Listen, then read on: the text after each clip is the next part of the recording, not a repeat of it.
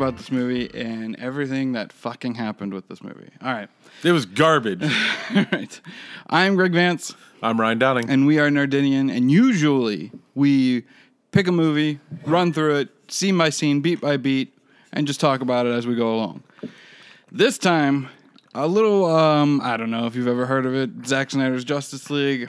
It's a little like independent film. Some people have seen it, some people haven't. So um, we're gonna run through portions of the movie. It's four hours long, so we're not running through the entire movie. We're basically going to be running through our favorite scenes in the movie. Maybe talk about what we didn't like. There are a few things I didn't like about this movie, but ninety-eight percent of this Over movie, overwhelmingly good I adored the with shit out of this movie. with small caveats Yes. that They're they're all right. So let's let's go on to in 2007, Justice League came out, and we had heard that at this point, by the time the movie came out, that Joss Whedon had replaced Zack Snyder because Wait, Zack. hold on, hold on a second. 2007? That's when uh, I think the original Justice League came out. Hold on, Really? I think so. I thought it was later than that. I'll find out here in a second. Good old IMDb, which by the way, IMDb, if you ever want to sponsor us, we'll, we'll take that money. Do, yeah, for sure. Yep, 2017. Oh, I thought you said 2007, and I was like, Oh no no, Don't- don't- maybe I did say 2007. 2017. Uh, but that, 2017. that sounds more right. Right. I was going to say 2007, like, no, that was only three years after I graduated high school. like, that was forever ago. uh, but 2017, and we had heard. I don't think Henry Cavill was born yet. right, and we had heard. I think in 2016, maybe a year before, um, the movie was supposed to come out, that Joss Whedon had replaced Zack Snyder. Well, that he was originally supposed to be making a Batgirl movie. And then it was also announced that he was uh, retooling the Justice League movie because Zack Snyder had to step away from it because he had to deal with the death of his daughter, who had tragically committed suicide, I'd say six months before any of this news came out. Um, Right. So, because of that, Joss Whedon had came in, did his thing. Um, we were all under the same idea that Joss Whedon was going to make it better because it's Joss Whedon. He did Marvel shit before that. He had a lot of good faith with a lot of fans. This is obviously before Well, all the new. I'm going, I'm going to say, like, his entire career was goodwill with his fans. Yeah, yeah. Like, I mean, everything that he's created. I mean, we've multiple Was- times have we've gotten a, a Firefly reboot. It just never got off the page. We got the Serenity movie, and that was because of fan outrage and wanting Right. that story to continue and shit like that. Joss Whedon even said in like a introduction to the movie uh, on like the Blu-ray or DVD, is like, "This movie exists because of your fans. So if you don't like it, it's your fault." Right. Um, but yeah, uh, so But he's but he's had a huge following. like even in in nerd circles specifically yeah. because like Buffy was loved by a great number of people. They did some brilliant things on whenever. Mm-hmm. I was in school. Like I remember watching that while I was in school. Mm-hmm. Um, and th- this is high school, so this is you know back in the early 2000s. yeah early late nineties, early Early two thousands. Yeah, yeah. I remember Dollhouse. I Mm. remember Firefly. I remember, you know, Serenity. I remember All brilliant Like- shows, all willing to like all of Do all of his stuff was angled Yeah. predominantly towards nerds yeah. or Or nerd Or girls kicking ass or shit. or close to like what you would consider nerd culture Mm-hmm. because like I don't know if you know this or not, Greg. Hmm.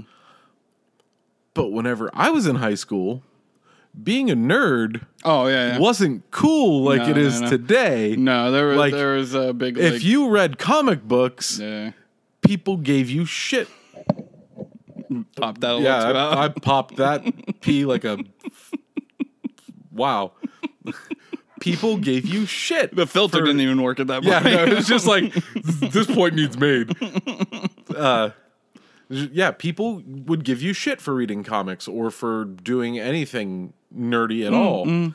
Um, and so to have like that representation, like I mean, obviously Buffy did a little bit better than most because it was like Each thing vampires did did better than and, the last and things like that. So like that was that was more tooled for like everybody, but mm-hmm, then mm-hmm. like it had its melodramatic bullshit in right it, but and Serenity was very very obviously sci-fi like it was a sci-fi western. yeah, And it was his Star Wars. He was trying to make his own. yeah, and. I w- I would argue like granted I don't have a whole lot of respect for the man now, Yeah. but like all the new news is whenever that came out, Mm-hmm. I was like, yeah, like let's fucking go. Yeah, yeah, it's really good. Um, eventually, we'll get to the Serenity movie. It's and the one of Firefly one of the series. reasons that I love Nathan Fillion as much as I do. uh, that's the first time I've ever noticed Nathan Fillion. I'm sure he's popped up in other things that I've watched, but the first thing I ever remember seeing him in was Firefly. was Firefly, and he's brilliant. In it. and still to this day, I quote it Yeah, fairly often. Um, even, I mean, I'm going to make myself an even bigger nerd because I don't know that I've ever fucking said it on here. But I play D and D, Mm-hmm. and every once in a while, I'm like, let's go be big damn heroes. like, I just fucking quote it because Right. it- I, I love it. I Mm-hmm. like everything about it was great. and going into Justice Or, League, uh, we all had that love and admiration for Joss. Right. Whedon. and Well, he had lost a little bit of the community support with Age of Ultron. some yeah. Um, some people didn't Um, like that. because there were there there was a lot of people who didn't really care mm. for the way He that got he dinged, did it. Yeah, he will. got he he hurt his wing mm-hmm. a little as he um, was flying. But overall, and- people did enjoy. Right, Age it, of it- Ultron. It, was still it was still very well or I can't remember if it was very well critically received or No, if it was the none of them have. uh, None of them have. I think dipped below like the sixty percent cutoff. So they've all been within fresh or even uh, even higher than just the sixty percent. So none of them would dip below that. So Okay. it was well received moderately. But being that it was the second Avengers movie and people were on high and Joss Whedon was coming back and there were a lot of things going on in that movie that people just either didn't connect with. I fucking adore that And movie, then- especially with James Spader doing his thing as Ultron. Fucking brilliant.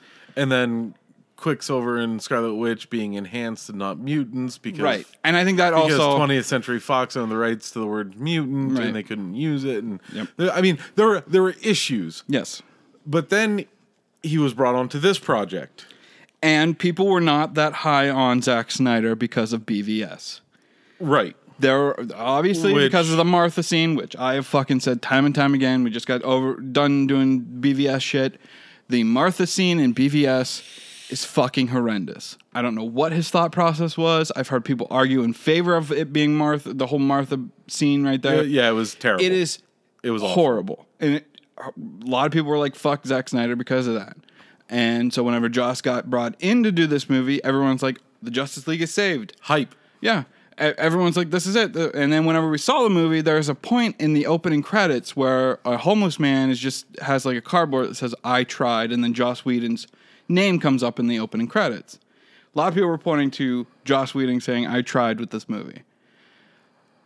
All right, right with what I had right. but Oh, we. I, I, I'm. I'm, I'm gonna put this flag right fucking here. Fuck Joss Whedon, because there are moments in Zack Snyder's uh, Justice League that did not need to be fucking replaced. There were moments in this movie that he just did it because he fucking could, not because he should have or because it was the right thing tonally. He just replaced them because he could. There's a moment between Wonder Woman and a little girl that could have been fucking in.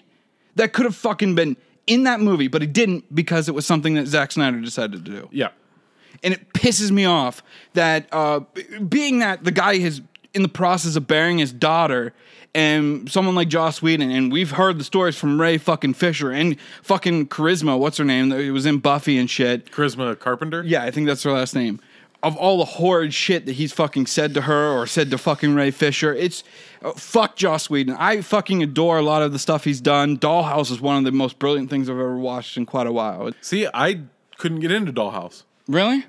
I I tried, um, but I had watched Alias and kind of similar, It's it's similar. ish. it's similar in uh, Assassin's women assassins kicking ass and shit like that. That's the only Right. similar well, aspect. well, no, I, ju- I just mean like, um, and then I've also watched Westworld and like read read some of the stuff about it Mm. with like the past lives coming back through the sur- to the surface, and that's Yeah, yeah. that's what eventually drives. Spoiler alert. I suppose we should go ahead and do that too because we haven't done that yet. Spoiler alert: We're going to be spoiling Zack Snyder. yeah, we're going to be spoiling And clearly- large large sections of this movie. and from what Ryan's about to tell you, other things as well. So right just and other things and in uh the westworld hbo show that got made um the, you know that's what that's what happens the the past lives of uh the guy i can't remember James Marsden, yeah james marsden his character, I can't remember his character um start coming back to the surface and corrupt his Yeah. ai or whatever but then there's all sorts of other trippy shit in there that is still definitely worth a watch uh but like it was very similar to to some of the other stuff that I was already exposed to. And I think coming off of I can't remember when Alias came out, if it was before or after Firefly. I think it was right around the same time. I think those both came out because Alias is a JJ thing. I th- I think yeah, I think that uh that I was just more interested in Firefly than I was in Alias. in Alias, and I was like, let's let's get to the good stuff. Like, like A- this is this is fine, and Eliza Dushku's hot and stuff, and I'm a teenager, so I'm like, yeah, that's cool. But like, I, d- I don't know. I think. I, I think it was something really stupid that just like put me off of it completely. Probably Like, for all intents and purposes, like this has nothing to do with you as a person now. right but like it was three- probably three episodes in or something um they're they're talking about like or one of her former personas Mm-hmm. somebody told her to like put her shoulder to the wheel or something and then as she's like cleared and is going back into the dollhouse she like hits her shoulder like i remember put your shoulder to the wheel and i was like that's like you could have chose anything and that's the thing that you chose I haven't watched in a while. I don't remember that, but it's quite possible. I don't, there are moments like, like, like I said, this is this is me remembering years ago. 15, 20 years ago, Ryan. um, but but yeah, like I wasn't the biggest fan. But then a lot of a lot of Ray Fisher's uh, stuff that he has said. Also, I want to go ahead and talk about up at the top um, because I think that uh, that it kind of informs it because a lot of people will argue the I tried is him saying, you know, I tried to do my best. But Ray Fisher has said that he came into the project af- directly after working on Age of Ultron that was not as well received by fans as he thought it would would be. Yep. And he was just like, "You guys don't even understand it. I'll just make something fucking dumb then." yeah, he was being a petulant child. And he was Okay. just acting like a child, mm. and that's why we ended up with what we ended up. With. And I will say this right now: Ray Fisher has every fucking right to burn the bridges he's been burning lately because the cyborg we got in Zack Snyder's Justice League, even if you didn't want to keep most of it, we got none of it yeah, in Za- in Ju- Ju- Justice League. I've heard some people call it Justice League. I kind of like that. Um, I'm not gonna lie. It fits, but we got hardly any of it in Justice League. Any of the emotional stuff that that would uh, uh, endear an audience to love Cyborg, we got none of it. And there are some brilliant fucking things with Cyborg happening in Justice League. The- I'd I'd argue that the only thing that you really get in Justice League is um, the scene with him and Flash digging up yeah. And that's not even in this movie. There's a similar scene, but the what they them, uh, them talking them back talking and forth, about both being Accidents. outcasts or accidents. yeah, yeah. Th- that was like the only like poignant moment that Mm-hmm. he had in that movie. Like everything else was just like just Well, and It I guess been I guess the anybody. the scene with Wonder Woman, whenever she's saying, you know, I understand, I close myself off from the world Yes, too. but in, in that's- Justice League, but it has no more- weight to it. Right, that's more her mm-hmm. than him. Like it's it's him by inference. Yeah, but or with, inference. with Zack Snyder's Justice League, by that point, we get his whole backstory. right. and we get the him helping that lone woman and him basically being like fuck anybody or fuck the world at large. I will help people if I need to, as we see with him and that woman. Um, but if people, if a group of people need my help, I'm not helping them. I I've tried to accommodate and help people all my life, and it got me killed in the end. I've tried to be a good son to my father, and it got me killed. I tried to. Well, I would I would argue that's more his stance because he didn't really yeah, that's what I'm saying. Help anybody. With, He helped the lone woman. Well, no, no, no. Which- I mean, before he became cyborg. Oh, okay. Before his accident, like all you really got of his backstory was that he was a prolific football player. And he helped that one girl with her grades. Yeah, and he helped the. You're you're right, um, but like he wasn't helping masses of people. Right. He was just helping se. individuals. Right. And that's what Justice League is like. And so Whenever Wonder Woman so approaches more- him to help them, that's a group right? asking for help. And he's like, no, fuck this. he's more he's more geared to help people who deserve it, Yeah, and yeah. he doesn't know that they deserve it. Right. Um, but the the the backstory is far more compelling, and you get more attached to the character of and you cannot argue it wasn't because of race, because there's one fucking character. Well, hell, even two characters. The nice little Jewish boy, Flash, was uh, uh, there's a decent chunk of his story fucking taken out of this movie as well, and in Justice League wasn't in the movie. So you can't argue that race wasn't a factor, or maybe implicit or implicit, all, just directly racist or implicit racism. Doesn't matter. right. They saw the black boy. They didn't think people would connect to the black boy, so they eliminated 95 fucking percent of the black boy's fucking story. And then the black boy was like, "No, this is bullshit." Like I had a huge fucking deal in this movie. Hey, he- people have argued that he's the heart of the movie. He is the heart of the movie. I would say that it's a toss up depending on the scene between him and Flash. Yeah. Honestly. Yeah. Um, the two the two characters that were absent for most of the Justice Yeah, yeah. League. but We had Flash Yes. pushing a fucking Czech family away from the danger and shit. Right, and that was that was it. The Flash we got in this movie, and that fucking. I, side note: You are going to hear me cry at some point in this movie because there's a point in this movie where the Flash is talking to his father. and he's gonna start crying now. He's telling his dad, "Look what I've, look what I'm able to do. Your boy, he did good. He, he's one of the he, he's one of the best." And then he helps fucking people. He fucking goes back in time and he helps the fucking Justice League. I'm fucking trying not to. We're, we're right spoiling here. the end before we even get there. Like, Oh, my God. Like, let's not talk about the end till closer to the end because Yes. there is so much good stuff that happens before that. that, like, I mean, that is obviously something that I want to talk about. Um, There's a text I- exchange that I want people to be privy to when it comes to Ryan and I. So I had watched it March 15th, whenever it originally came Yes. out. That night or maybe the next day or some shit. no, you watched it like March Like- 18th. March 18th, not 15th. March 18th. you watched it Thursday morning, obviously. Yeah. um, because it came out Thursday morning at like three o'clock in the morning, Right. And I had to be at work at five, Yes. so I went to work. And then I sent you a text in the middle of your shift. Watch, period, Zack, period, Snyder's, period, Justice League, period, League, period. I am not joking. Watch it when you can. Holy fuck.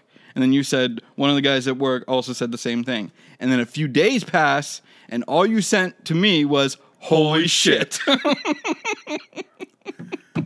and that was that wasn't even at the end of the movie. really? Yeah, that was. I want to say that was probably about three quarters of the way through the Mm-hmm. final scene, or not the, not the final scene, but the the Final act, the if you will. Mm-hmm. the battle scene. Yeah. because there's there's stuff after that as well. Mm-hmm. Um, but We should also note that this movie, I know a lot of people balked at the idea of a four hour movie and sitting down for four hours is apparently insane to some people, even though they'll binge fucking Stranger Things in a fucking setting. But four fucking hours, that's a bit too much. Well, I mean, it's it's like any every every single movie that has had a, a long runtime has has suffered that. Like, um, the Lord of the Rings when the extended versions Yes, came out, that was gonna be are an example I was People are out. like three hours. Yeah, yeah. I can't sit that long. And then, like you said, they'll watch a season of Stranger Things between eight and thirteen episodes, Depending on what's going on. So yeah. thirteen hours worth of TV. They'll just sit there and watch on the couch. No and- issue whatsoever. And not even think twice about it. And they're like, well, holy shit, I've been sitting here for like 12 hours. Mm, yeah. But but if you see it's I- I think that's kind of like sticker shock though. You hear a movie being four hours, and you're just like, "What the fuck?" Well, no. So I'm going to compare it to something completely different. Okay. But something that we both do. Greg and I both vape. Mm-hmm. And we were both smokers before we started vaping. The cost of a pack of cigarettes, seven bucks, give Yeah. or take. Yeah, depending on where you get them. Yeah, depending on where you get them, and it's probably more now. Yeah, I haven't bought Like a- I'm, I'm trying, I'm trying to think for inflation. Like the last time I bought Sarah a pack of smokes, Yeah, I, think I it was trying like to think of seven fifty or something, something like, like that. that. Yeah, yeah. Uh, but like whenever we smoked, it was like f- I think it was five eighty five for a pack years ago. for a pack of cigarettes.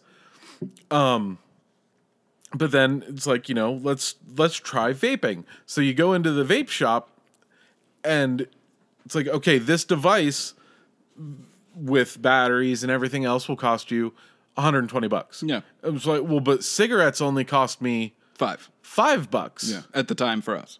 But this costs way, way more than that. Mm-hmm. And then you got to buy juice that's like twenty dollars. Well, that that bottle of juice lasts you. And at this point, I was paying, or I was smoking about a pack plus a day. So a pack and a little bit extra. A little under a pack for me a day. Um, so basically every day I was paying five dollars. yep. So thirty-five bucks a week. Got this. A bottle of juice would cost me like twenty-five dollars, and it would last me for the entire week. Very, very quickly, I caught up to and surpassed what I would have been spending on cigarettes. Yeah. So I ended up saving money. But the sticker shock mm. was because it was so much higher At the front. at the front end mm. with a low maintenance cost to keep going. And Yep. I mean, obviously, just completely quitting smoking cold turkey would have saved far more money. Yes. But that's not the point that I'm making. The point that I'm making is like I've I've tried to like other people have been like you know I I'd love to give up smoking and it's like Mm-hmm. well you know th- try vaping like there's all sorts of different flavors you can probably find one that you like Yeah, yeah. and then they asked me like well how much does your does your whole setup cost and I was like oh like 120 bucks well cigarettes are cheaper than that and, well yes Initially. but yes. no Yes. because it's not about one pack or the cost of one cigarette Yep.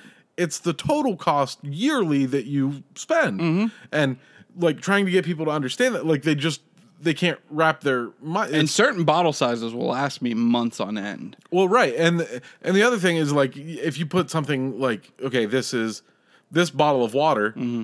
is a dollar and this bottle of water that's exactly the same as this bottle of water is 99 cents which one are you going to get? You're going to get the cheaper one. You're going to get the the the one or you you're going to react one of two ways. Either you're going to go okay like i'm going to get the cheaper one obviously save money. Mm. no problem with that. Or you're going to go well what the fuck's wrong with the one that's 99 cents? Like Why is it a cent cheaper? what, what what else is in there? Right. um but but anyway my my to, Overall to, point. to belabor my point at this point um my overall point is i think that just seeing like because whenever you watch something like stranger things Mm-hmm. or really any show that you like to binge like Mm-hmm. it could be the office it could be literally any show that you enjoy sitting down and watching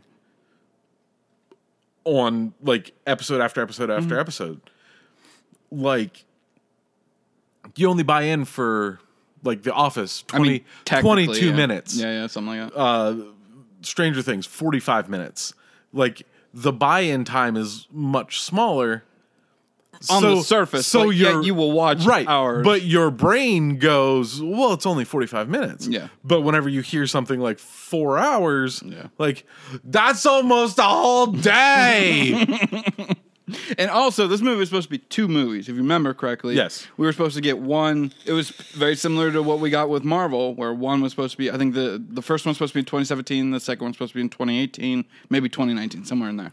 And one of the, one of the questions that I want to ask as we go through it, Mm. or one of the, I'll just go ahead and fucking ask it now because it pertains to that specifically. Um, where do you think the cut would have been? I think that tunnel scene. Uh, whenever they're fighting Steppenwolf in the tunnel and they find his father and everything, I think it w- obviously additional scenes would have had to been shot, uh, work it a little bit better to where you would have had a cliffhanger, which you kind of did with the way it's set up now. So I think that tunnel scene would have been the cliffhanger because then after that point they then get Superman and all that. So that's when Superman would have came back as in the second Justice League movie. See, I think personally, I think that it already had a cliff en- or a cliffhanger ending built into it. Um, I think that it would have cut after the Superman fight, after Superman is Whenever revived re- re- and, resurrected. or resurrected, and he comes back and he attacks the Justice League, and Lois Lane shows up and is like, "Let's just let's just go, let's go." yeah, that would have been and a he, cliffhanger. he picks her up and he flies away because for a and little then while, everybody- nobody knows And then everybody goes, "What the hell happened to Superman? Yeah. like what's wrong with him? What's what's going on? Like he obviously knew Lois Lane, but like is he is he going to come back as Superman? Is he Mm-hmm. is is he just broken? Like like obviously he still has all his powers and stuff, but is is he going to help him? Is he like all of that would have been you driving use that as a way Right, to sell as- the second movie. as driving like oh well if you come back to the next movie you'll find out Yeah, yeah. type thing. So I think that they already had that built in there, and I think that that, at least to me, is the most logical chopping point. Yeah. Um, I can see it at that But point. but it's it's just it's just something that I thought about. Like uh, I was I was talking to uh, one of the guys at work that watched it, and he was like, "Well, when do you think they would have cut it?" And like I had already like postulated that question because he's like he's like, "Man, that was a really long movie, but it was really good." And I was mm-hmm. like, "Well, it was supposed to be two movies." Like, well, where would it where would the separation have been? I was like, you know, I've put a lot of thought into this at this point, and I think that this is the most logical place. Mm. And I was like, I, I wonder what Greg's thought would be. Mm. I could I could see them doing it right after that The tunnel scene also works in the same manner because they get their ass kicked by Steppenwolf in that whole tunnel scene. Yeah, he does run away from them, but all intents and purposes, they were getting their asses handed to them. Yeah. Before he fucking ran off. Um, so you could easily have it at the end of like, what are we gonna do? We, we have no idea how we're gonna fucking face it. And you can have that that scene with all of them in the Batcave discussing what the mother box is and all that. Be that very fucking like epilogue scene to the first movie, and them coming up with a plan to resurrect Superman. And then you start the second movie with them resurrecting Superman, and then go from there. And Superman's gone for like the first act. Nobody knows what the fuck is going on, and then go. Obviously uh, additional scenes i think where we both have it we would have to shoot additional scenes to right. fill There- it in more. there- yeah there would have to be more. In in my scenario that would make the first movie like two and a half hours long Yeah. leaving a 90 minute runtime for the second yeah. based on based on what is there. Mm-hmm, so they would have had to fill it out and flush it out a little bit more uh, but I I think that they probably could have done that with like Oh, yeah, yeah. with some more character development and some more poignant Greg cry scenes. Uh you very well could have because I, I cried through this movie several like a the four hours does not feel like four hours. Once we got to the final battle scene with steppenwolf and all the uh parademons and shit and they're in the same fucking like chernobyl like place like in the original justice league i'm like is this are we at the end of the movie? And i checked. I was like yeah we got like 30 minutes left of the movie. I was like holy fuck. That went real fucking quick. See, I had a different experience, but it, I was also cooking at the time. Mm. I was making something in a crock pot, so I was constantly kind of watching the time. And there were a few scenes that were like early in the Justice League that were then much later in this movie, yeah. Or that were late that were late in the Justice League and much earlier in this movie. And I was like, wow, am I really already almost at the end? And I was like, oh no, holy fuck, there's still an hour and a half left. like, I'm not complaining, but Jesus, like, I thought this was like right before that. I wonder what is what is the other 45 minutes that I can't think of. And obviously, at this point, Zack Snyder doesn't care, so he's putting in scenes that probably, if you were going to edit this for a theatrical cut, would have been cut out. Like Right. the women singing that would have been fucking cut out. The woman singing. The Swedish women uh, after Aquaman. Oh disappears, yeah, yeah, yeah. They start singing "Smell" his fucking cable knit sweater and fucking just start singing some sort of like ode to a god Ice, type thing. Icelandic. Yeah. I ca- Something or other I think other. it's called like some sort of like song of the siren or some shit like that. I can't remember exactly.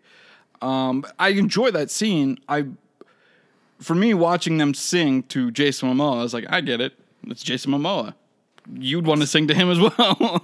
um, but the whole idea, if you were going to cut s- certain scenes, Of course, the uh, the song that most people would sing to him is. Uh, uh, let me see if I remember it. Um, oh, sweet mystery of life! At last I found you. Do you get it? Do you get it, Greg? Do you get it? Young Frankenstein. yeah, that's what I thought you were hinting Yeah. at, but I wasn't Yeah. sure what you were. Uh, to anybody who doesn't get that, that's the song that uh, Madeline Kahn sings whenever she gets her Oh, brains fucked out That's right. I was like, what? by the Frankenstein. I was immediately trying to think of like some sort of like bad Frankenstein movie that he was a part of. I was like, no, I don't remember him being in any sort of like Frankenstein movie. And then yeah, yeah, Madeline Kahn gets her fucking brains fucked out of her because she starts singing this ridiculous song. You know, I completely forgot about that. anyway, Yes, uh, like I said, enough about random sex scenes from different movies. Zack Let's talk about the sex scene in this one. gotcha. Everybody falling over. Fuck! I gotta watch this movie. like, Although there is is a sex scene in BVS that matters in this movie, because I think that's whenever spoilers she gets pregnant. Yeah, is whenever he gets in the tub with her, and her boobs look like they're about ready to just out of the water and shit. it's so weird. Um, what I was originally saying is that Zack Snyder, at this point, being that he has like four or five years removed from this movie, and obviously the fans got this movie onto HBO Max, which I'm not a huge fan of because a lot of the people that were arguing for this movie to be released, the whole release the Snyder Cut campaign that happened on Twitter and Instagram and all that, a lot of the fans were fucking pricks to a lot of people. If people fucking just said, "Oh yeah, well I didn't like Justice League," you would see just the worst kind of people attack people just by saying, "Yeah, I didn't really like the Justice League we got, so how much could he improve on?" It was just horrible people being rewarded, and I didn't like that. But I did like Zack Snyder got the chance to release his movie. They added like seventy million on the budget of this movie to uh, do the visual effects of everything we got, and uh, the epilogue thing, like scenes that we got at the end of the movie, were all new things shot for Yeah. the movie. So it was nice to have let him being that this movie in his mind was rife with just tragedy. He was off shooting a story about gods and his daughter kills herself. So obviously there was a, a an asterisk to that movie of his. Um so i i like that he got the in the fuck it this movie made me cry throughout the entire movie. Whenever for autumn popped up at the end of the movie i fucking cried all over again.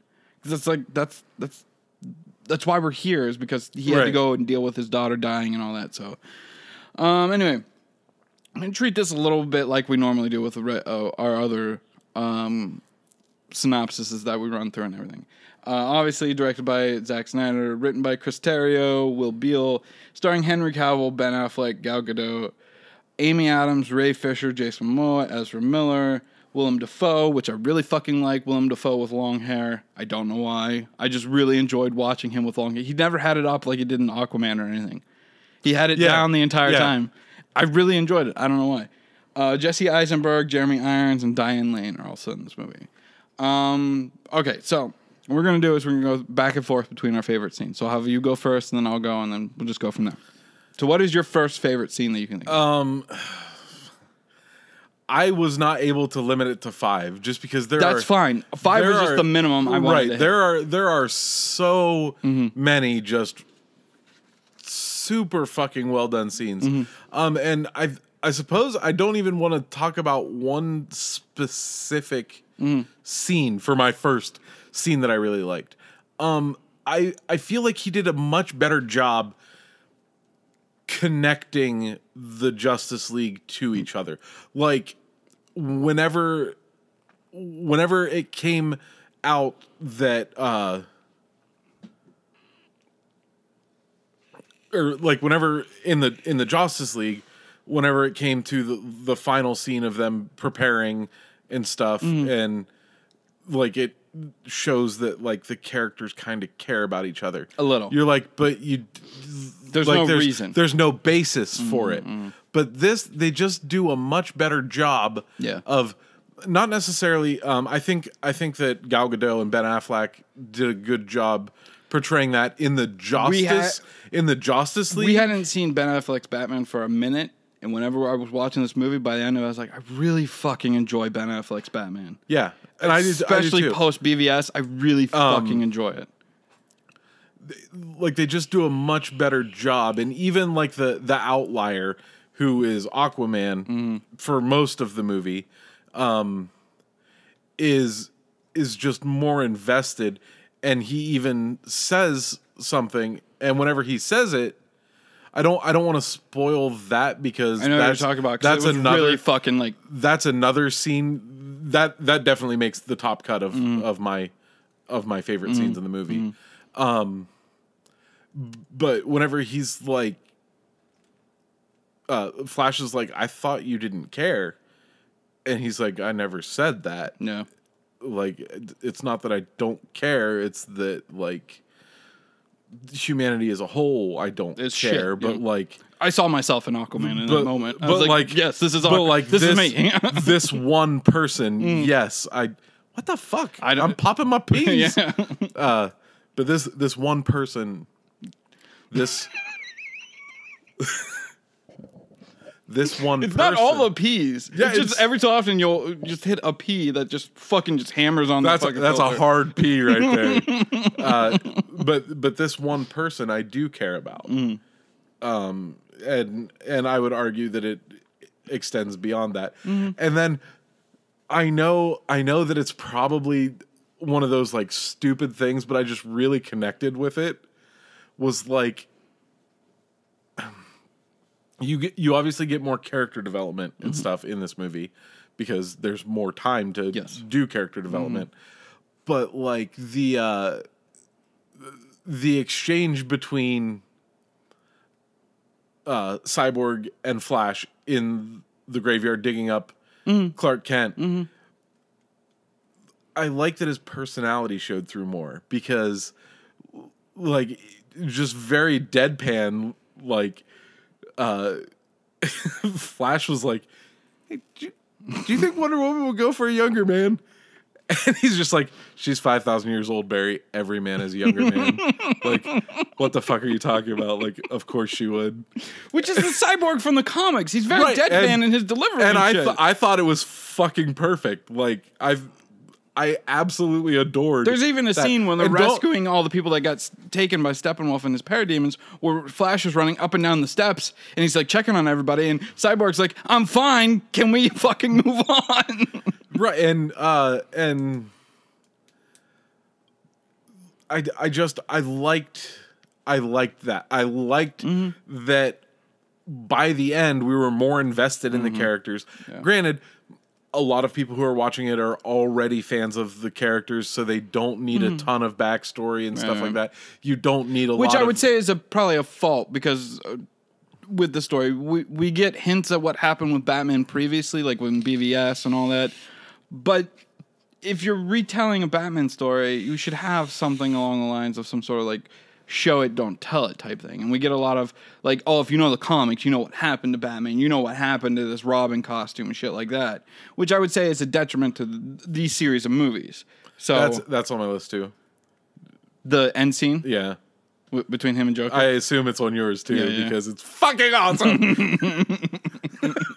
but anyway, that's That's that's the end of the movie. that's later.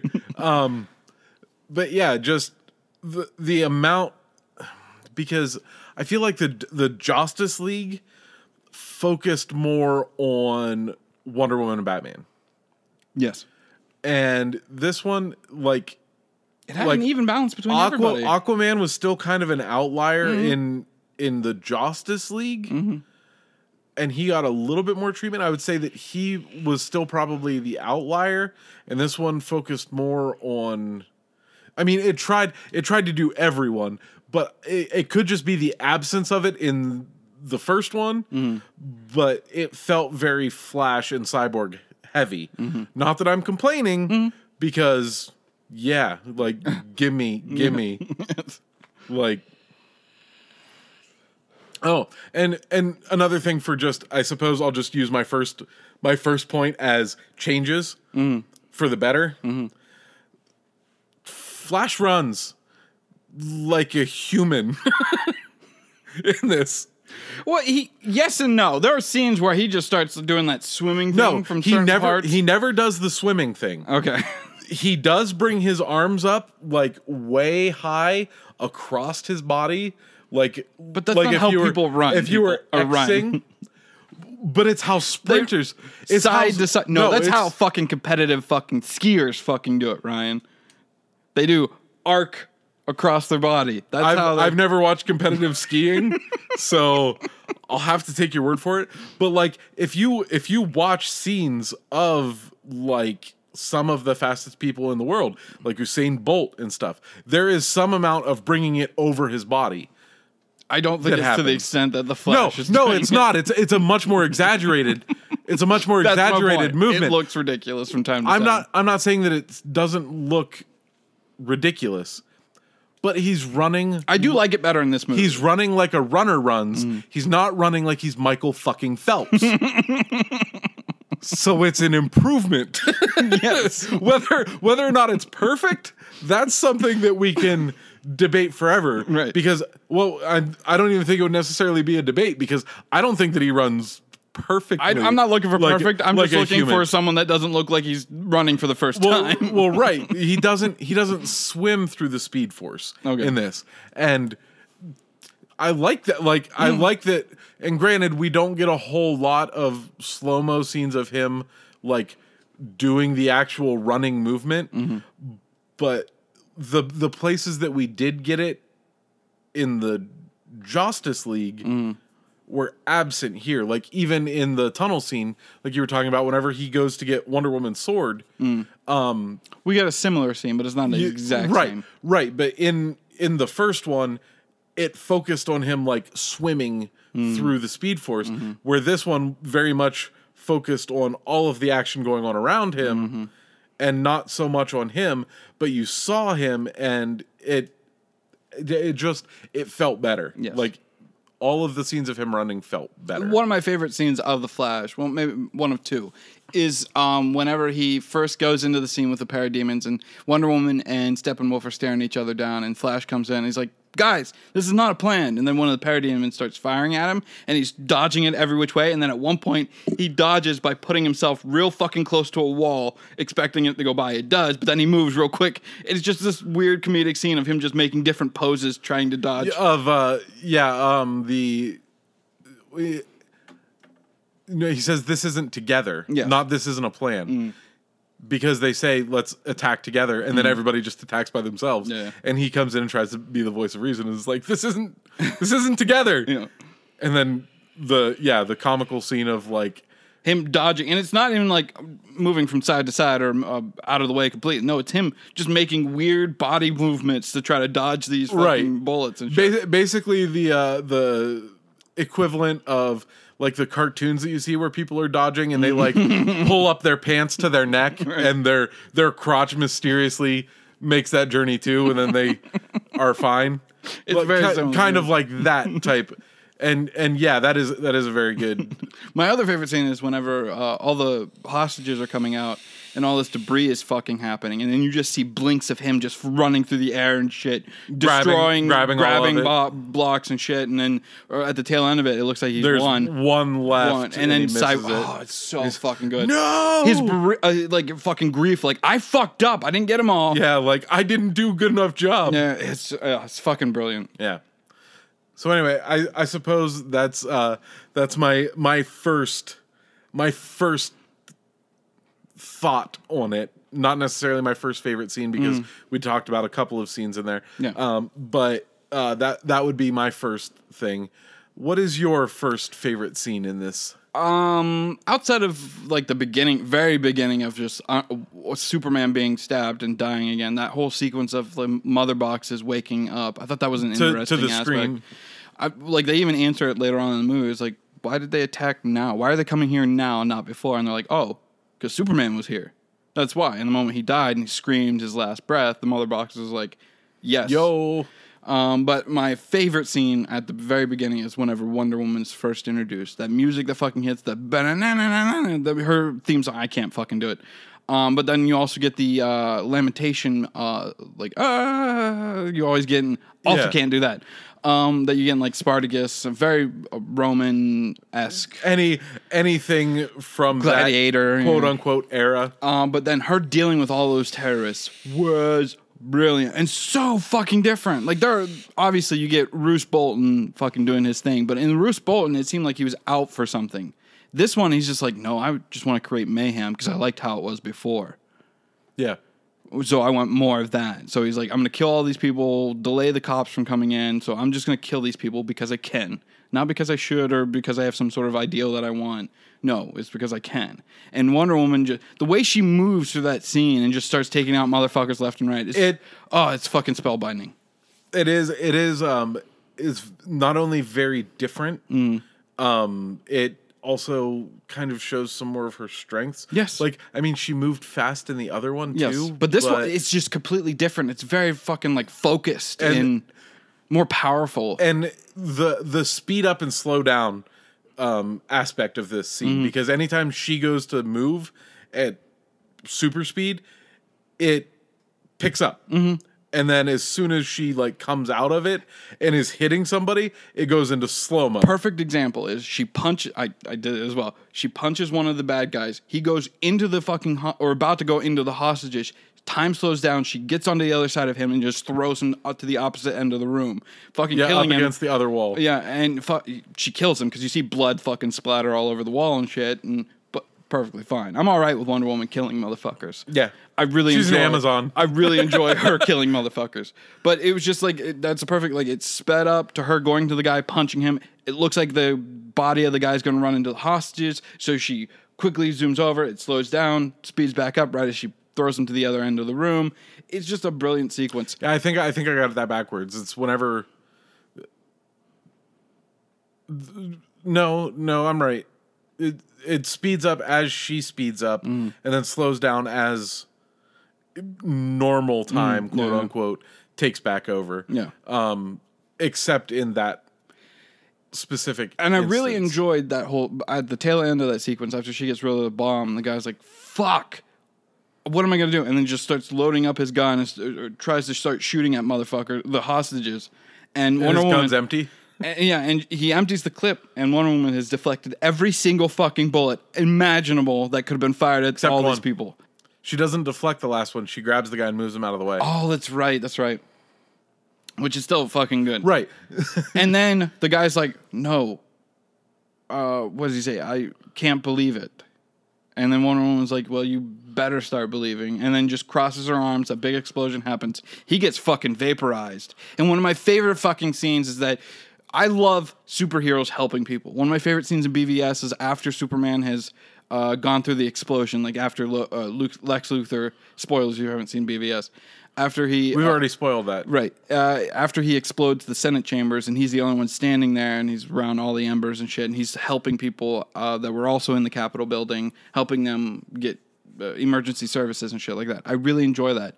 So we get something similar to that with Wonder Woman. She starts helping them up, and she's like, "All right, you're good. Everybody's safe. Everybody's safe." And then one girl, oh, oh, oh, fuck, one girl stays down on her knee. I swear to God, I saw Talia and uh, this little girl. She looks up at Wonder Woman and fucking asks, "Can I be like you someday?" And Wonder Woman responds like, "Yes, of course you can, princess." Oh, fuck! Uh, watch a little girl that you love so much. Watch Wonder Woman. You will see something that you don't see in your son because he has representation. He has the ability to see or be courageous like another man, like Captain America or fucking Batman. He has those representations. Watch, watching my daughter watch those scenes fucking breaks my heart, but also makes me happy. I'm fuck. I can't take it. Uh, Just that little girl asking, "Can I be like you someday?" And her response is like, "Sure." It, it, it, it, will hold a special place in my heart. Now, for this, yes. just because I'm an asshole and I can, I am going to offer the counterpoint. Yes. She cannot be like Diana because Diana is an Amazon, or well, she's not even an Amazonian. She's a god Yes. that God was killer. that was raised by Amazonians.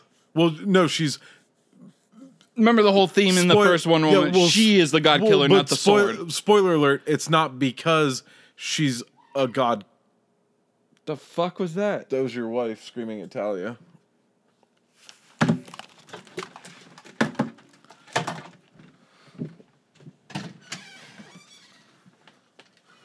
She's not screaming at Talia. She's screaming at the dog.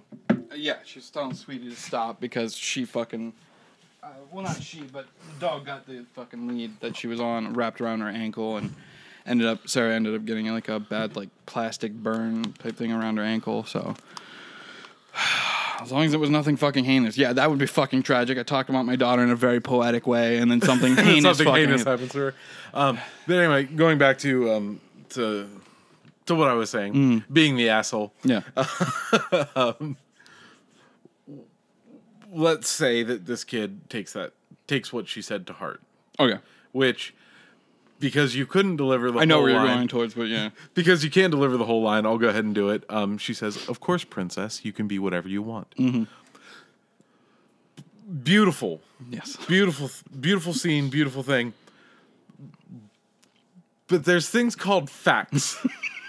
yes, And even in a superhero world, there's facts. yes, And in in this iteration of this particular superhero's um, powers and stuff, there there are exceptions to this rule, like Shazam. Shazam, absolutely, the person could be exactly like him someday yeah. if If, they got the if powers. they were chosen to be worthy or even you could argue batman or most of the um, superheroes but wonder woman in particular well wonder woman and aquaman no you could not replicate those yes, because he's half atlantean half human and she is a god yes, because and that's set out in the first movie. Mm-hmm. She's not only a god, or she's not only the god killer. She's a god. Yes. because Zeus is by, her father. By the end, um, Ares, or she refers to Ares as brother, yes. Right before she Kills him. fucking shreks him. um, so let's say Yes. Let's say, let's say, let's say this this little girl takes it to heart, Uh-huh. and she goes and trains, and she does all this stuff. No matter what she does, she is not going to reach the bar of Wonder Woman, Yes. And in trying to, she could end up being killed, and so Wonder Woman just caused the death of this imaginary girl. All right. So I get. I knew that's where you were heading towards because Well, obviously. Yes. Well, if you I mean, take it on I a very pre- like one to one I pre- I prefaced it with "I'm going to be an asshole." Um, yes, I get that telling a girl that she can be just like an Amazon warrior princess is not probably the best idea. But I think the sentiment is is that you are a little girl and someday you will be a full grown woman. You can be whatever you want. well, yes, and that's that's and the that's- sentiment that they're trying to convey. for for anybody who doesn't understand this um greg and i have been best friends for a very long time um his kids are my god kids hmm. and i would literally lay down on broken glass so they could cross safely. Mm-hmm. Like i would i would die for these kids. Mm-hmm. And Talia getting representation in movies is as important to me as it is to Greg. Yes. And I think that it is personally, I think that it is a wonderful scene. And I think that there needs to be more Mm-hmm. That's why- more more of that that exists. Wonder the first Wonder Woman I fucking adore. Obviously, we've heard our thoughts about Wonder Woman eighty four. I've got a huge fucking issue in that movie, but overall, I really like a woman kicking ass in a movie. A nice thing to see. And obviously, like I just mentioned, watching my daughter light up to seeing a woman do what men have been doing for fucking decades now is it's there's no other I can't I can't put it down into one feeling. It is something I cannot fucking describe. Seeing the look that she gets whenever I tell her that she can fuck I am not gonna be able to get through any of this fucking shit. Good thing we're only doing nerd movies, not Homeward Bound, because that'd be a fucking mess for that whole movie. Uh, but seeing the look on her face that my son, and not because he's a dick or anything, kind of takes for granted. Yeah. Because he's a man. He's a white man. He he has he knows it's in That's the best kind of man, right. according to most. Throwing that fucking caveat, Right. we are. Sarah and I have tried to instill in them that not everybody has the same privileges or opportunities or the same life that we do. So, and I think on on some occasions, my son tends to take that for granted, like women in movies and shit, because he just won't watch them. I've tried to tell him like, "No, this is really awesome." There's some he'll watch, but overall, most of them he will not. Um, so I think he takes that for granted of being a white man, seeing other white men do things. But there are moments like fuck. Months ago, all the Black Lives Matter protests were happening, my son, one of the YouTubers that he watches, went on to explain, and he had like a young audience, and this is I I commend this YouTuber. I can't remember his name. Uh, went on to explain the Black Lives Matter protests, and because he knew he had a young audience, started talking about Tamir Rice, one of the young boys, mm-hmm. right around my son's age. Whenever he Tamir Rice was shot and killed, my son came out and talked. This is when I was still on midnights at work. My son came out and talked to my wife about it, and he was destroyed by that idea that a boy his age was killed for merely playing with a gun, a toy gun. That's it. And I think there are moments like that where I'm like, yes, we're sending him in the right direction, but there are other moments where I'm just like, he takes it for granted. Where I'm just like, you are a white man. Let's do better things than this. To be fair Yes. to him, he's a 10 year old. Yes. I get that. And I don't know about you at that point in your life because we weren't friends at that point. We didn't really meet till high school. Yeah. Um, but I was a precocious little shit. Yes. And so my parents would constantly try to instill lessons in me mm. that I am only now realizing, you know, 20 years later Right. they're like, "Oh, wow," or 25 years later that, "Oh, wow, like maybe I should have paid a little bit more attention to some of mm. this stuff yeah. because not like I mean, everybody well, not everybody. Some people look back with very like rose-colored glasses and mm, stuff and mm. think that their life was all sunshine and rainbows. Right. But a lot of people will will go down the I had a tragic childhood past. Mm. Like a lot of people th- remember things worse than they were.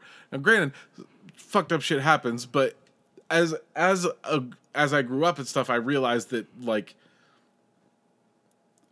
my parents are people; they're not infallible. Right. Right. Mistakes are made all the time. Yes. Everybody makes them, even them. Your And- parents are grew up in an age where religion was everything. right? So I not bashing your parents, it's just that's the lifestyle that they were growing up in. That's the lifestyle that they uh, gave the children and all that. and, so and I'm not even necessarily talking about that, but like, But it- it just stems into right. it. It's it's not something that we need to go into Right. because this is this Perfectly is about fine. I this is about Justice League, not about Ryan's upbringing. Uh, but I mean, I guess we kind of got onto it with with Ta and stuff. Yeah. But like a lot of things that they tried to teach me, I didn't necessarily learn at the time. So the fact that he's already showing signs that he is learning Yes. is a good sign.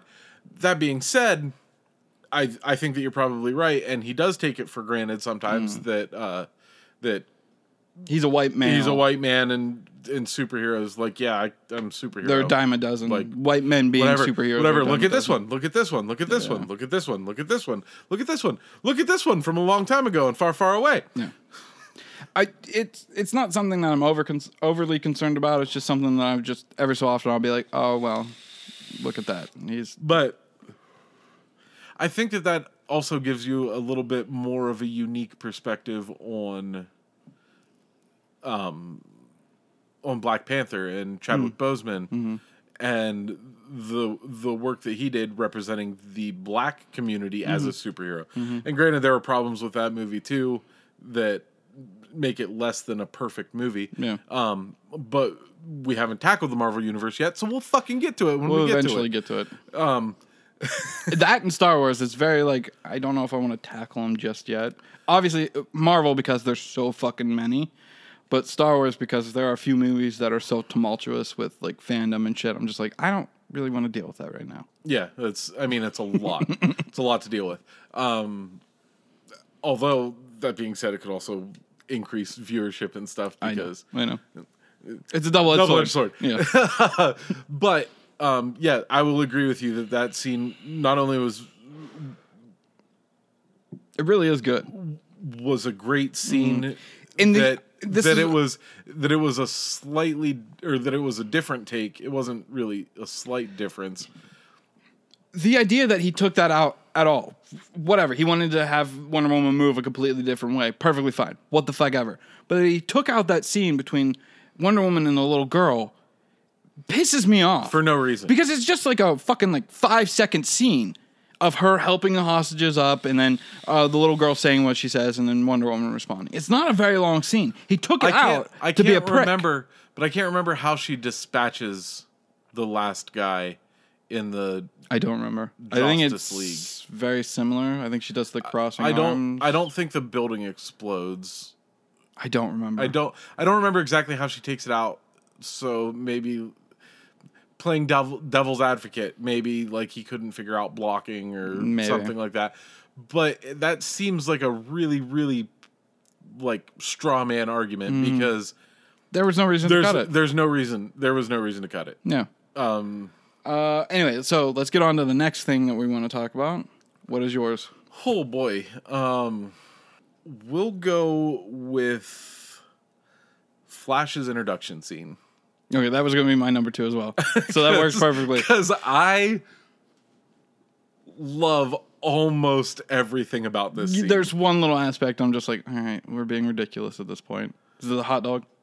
Uh, well, it was the hot dog. It was the hot attention to the hot like- dog. Like in yeah, the attention to the hot dog, and then like the the kind of slightly weird brush to the side of Yeah, her almost face. creepy. Like, yeah. Right.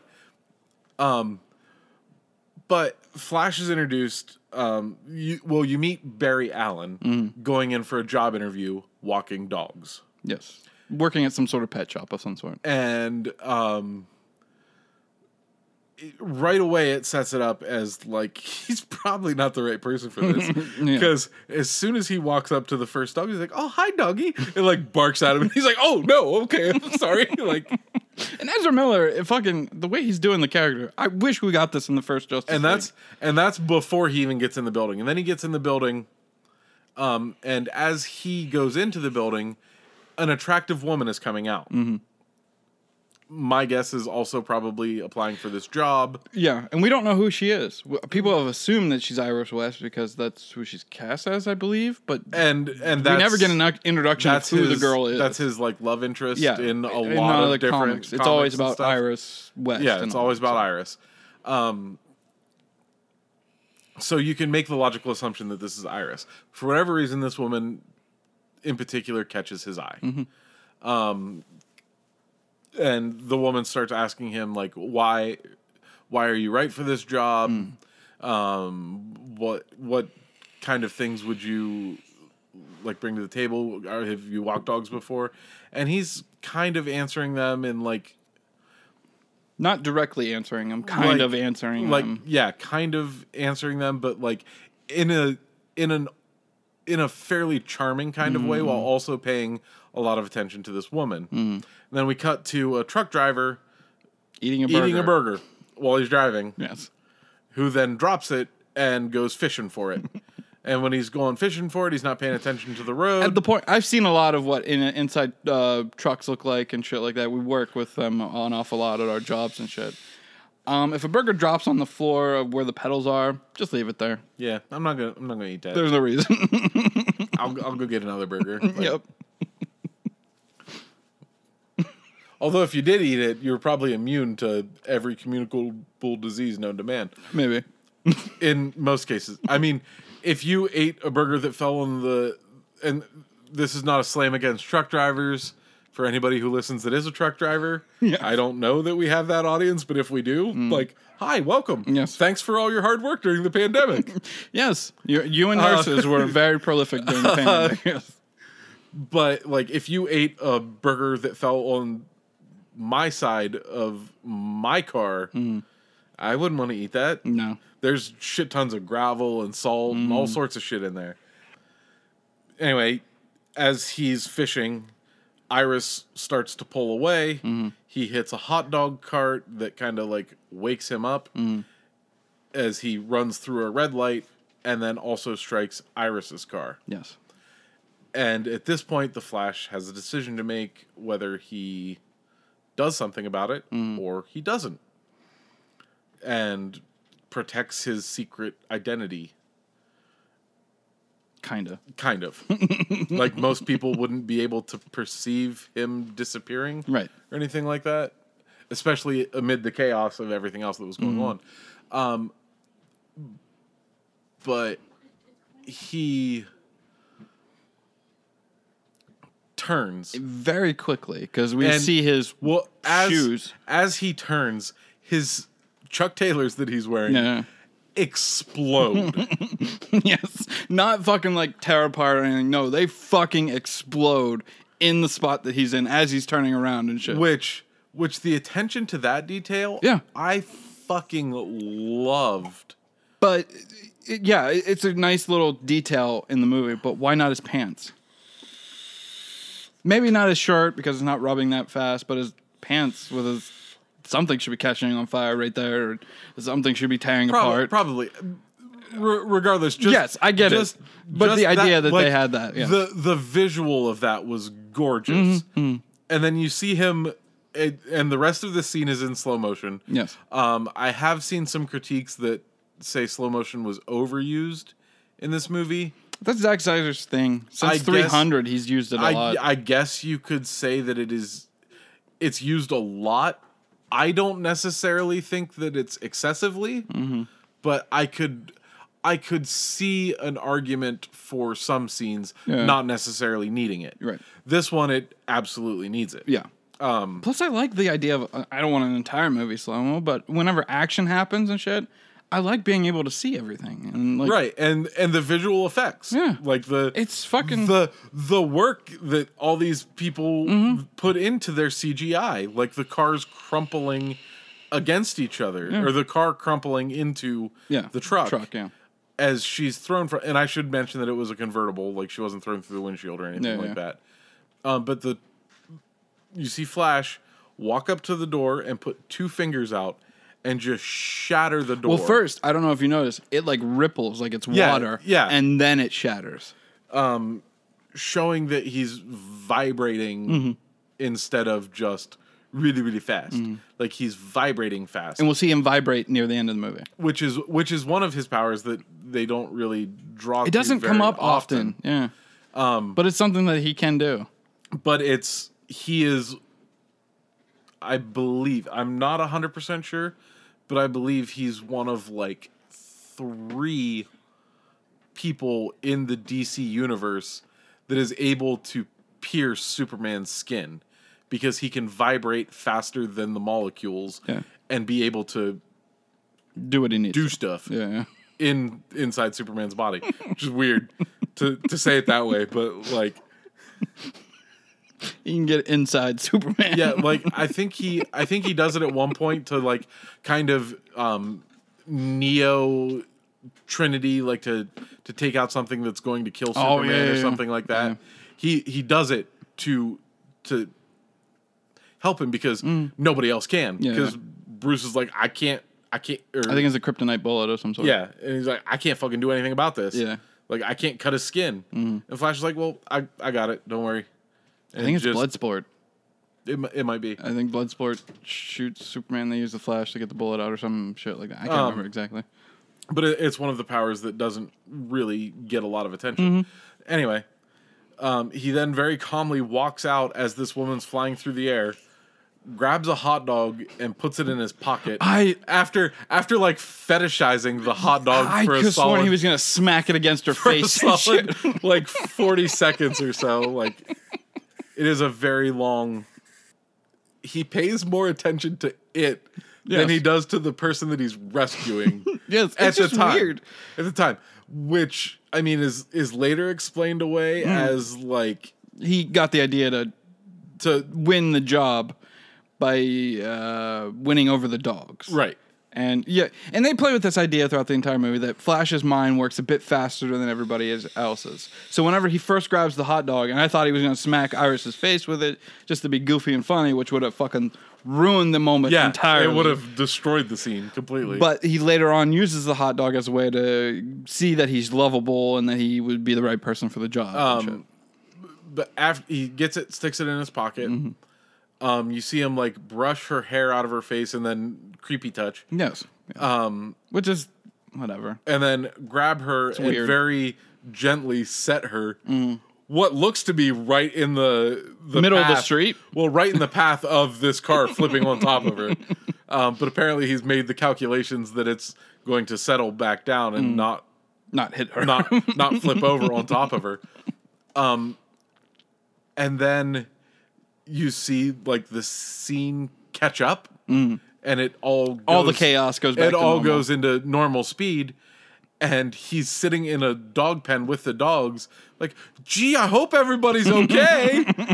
and and one of the, one of the things that I like to do is you know bring a meat treat, and he pulls out the hot dog and starts divvying it up to all the dogs that are in there, and they're all you know happy and excited and eating the treat, and then giving him kisses and stuff.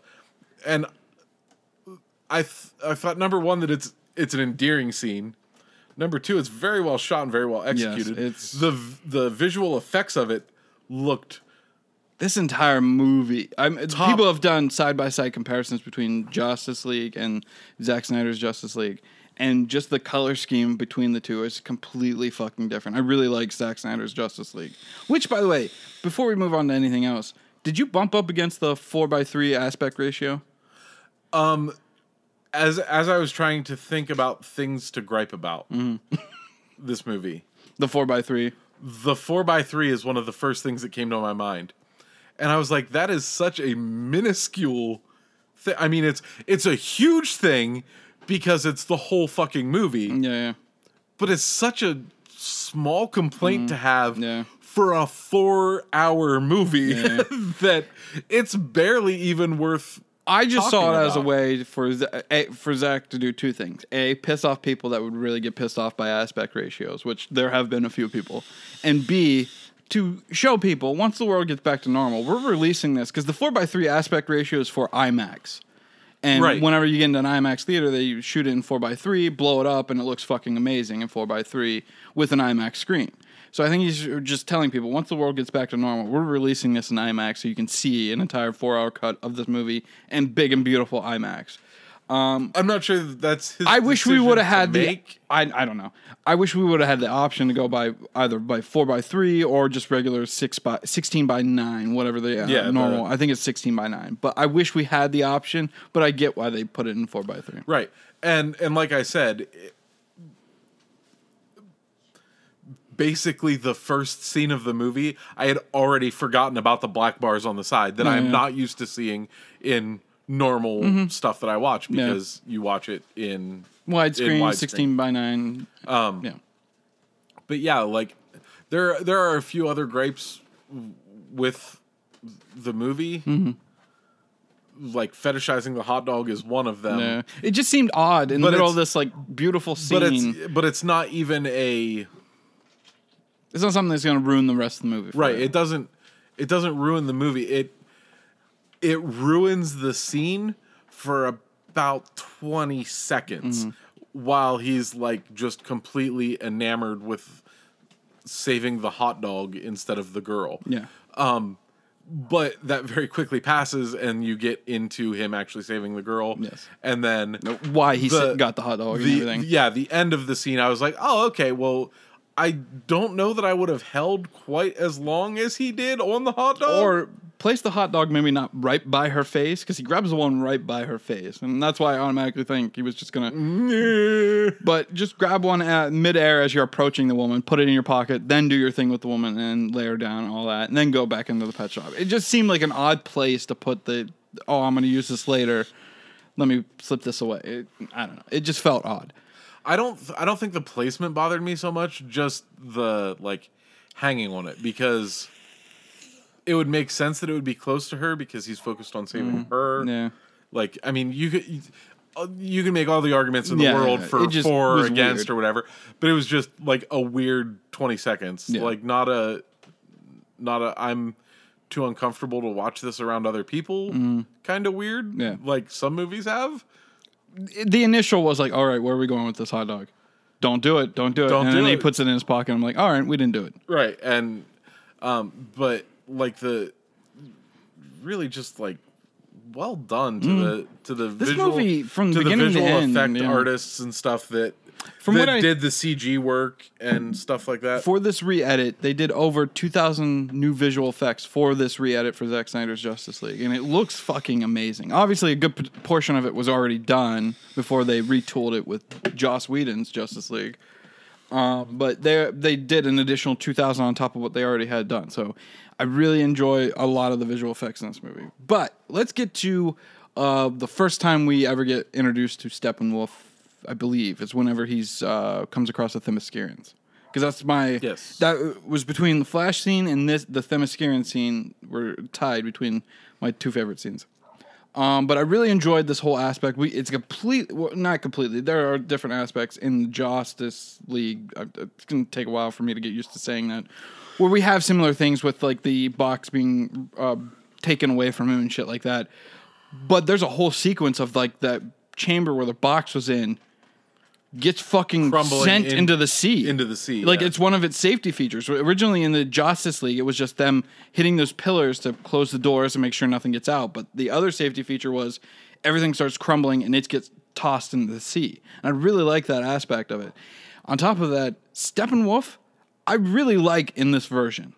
I don't know why they changed him at fucking all. I like I the don't idea of the either. suit being its own thing, and whenever he gets shot with all these arrows and he's throwing Themyscirans all over the fucking place, and then he just stands there, shooks his arms, and the entire armor just cuts off all the arrows in him and shit. It's just a brilliant fucking sequence of events between Steppenwolf first appearing in the boom tube, and then he's he tells the Themyscirans, he's like, "I will bathe in your fear," and uh, Hippolyta's like, "Themyscirans, what do we say?" And then they all scream, "We do not live in fear!" And they all fucking like, "Whoa!" And they Or- bring all no, their uh, swords up. Show show him your fear. That's right. That's right. And they all do the "Huh!"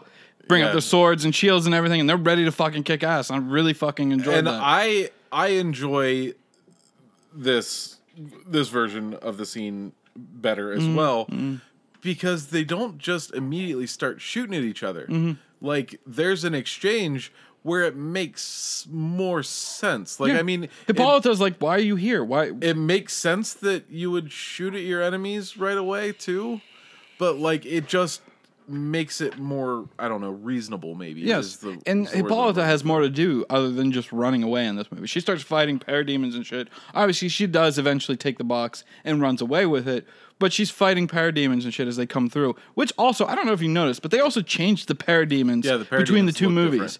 I was like, why? Like, there are two sets of parademons in this movie. There's the buggy ones with the buggy feet and the uh, I can't remember the actual terminology, but the ones with like two knees, like one bends like humans, the other one like Yeah, up by the hip bend- bends the other. I can't. There's an actual term for it. I can't remember. But they also have the ones that are what I'm assuming because they set it up later on in the movie of like uh, people being turned into parademons. So like Yeah. you have the original parademons and then the ones that were people from a different planet being turned into parademons. That's why you have the ones with like the suits and the boots and everything. Right. But there were two different versions. But th- those two versions were not even the ones we got in Justice League's movie. Neither neither of the two were And it made the Justice no League sense. ones. Why change them? You already had the visual effects set up for them. Why completely change them? It made no sense whatsoever. But that whole sequence with uh, um the Themyscirans and Steppenwolf, I am trying to. I'm blanking on how it ends because I knew there was something that interesting that happened. Oh, it's Hippolyta goes to help one of her uh, people, and Steppenwolf's like, he has the box at this point, and he tells uh, Hippolyta or, or Hippolyta, You can't save her. you can't save her, you can't save any of them, and he um, um, makes the insinuation like he's gonna be back and he's going to fucking take the Themyscirans for himself, type shit. Um, and then he boom tubes out of the fucking place. And I really enjoyed that. The whole visual effects of it, the first introduction, kind of at first, like, I think we get him earlier in the movie, but like the first, like, we get to see Steppenwolf in battles with the Themyscirans and everything.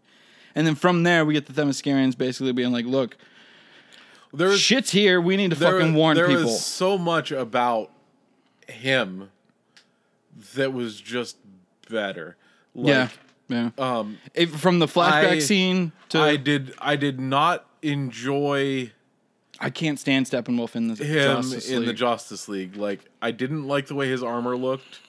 Like it was very Stupid. Almost- oh, melted. almost pill buggy. Yeah. Mm. Like it was segmented, but it wasn't segmented. Yeah. It was all one piece, but it had like weird ripples Yeah. in it for no fucking reason. Yeah. Just looked Um, bad. And the the detail of his face and his head wasn't there. And and even in this movie, at one point, he all of it like unfurls, and you see his actual like horns and everything, his actual face, and all the detail that comes along with it. I'm like, this looks fucking amazing. Why Right. take this out? One of my other big problems with the Justice League, Mm. there was no stakes. Like he wasn't doing it for anything other than for Mm. Apokolips and for Darkseid. Or uh, fucking his weird obsession with But- Mother. But there was like in the Justice League, he had this like weird, like almost like I'm gonna come at the mere thought of saying mother because he's constantly saying mother, oh mother, uh." all throughout the fucking Justice League movie. It's it, it's insane. Right. Um, but in this one, they gave him a reason Yeah, through through. I mean, it was through Desaad, and it was never really fully explained what had transpired. Mm-hmm. But I assumed we were talking about that the flashback scene that we got in the Justice League. I thought we were gonna get something similar with this one, but no, they're talking about a completely different event altogether. Steppenwolf somehow betrayed Darkseid and was was told to give him like fifty thousand was cast worlds. was cast out. Yeah. Was it, he's not allowed to return home, and um, it. I mean, it comes out later that uh, for anybody who knows anything about Darkseid, he's obsessed with the anti-life equation. Mm-hmm. He lost it on a planet. He doesn't know which one. So he's, looking to he's conquer scouring. all of life. He's scouring everywhere trying to find. And when they mentioned the anti-life equation, Ryan, when I first watched this, I don't know how I'm here because my mind literally exploded, Ryan. Yeah. it, it went. They mentioned the anti-life equation in this movie, and it's Which- also a movie where the Mar- Martian Manhunter fucking pops up. I'm like, that the possibility is fucking limitless, Ryan. It's fucking amazing that we could. Right.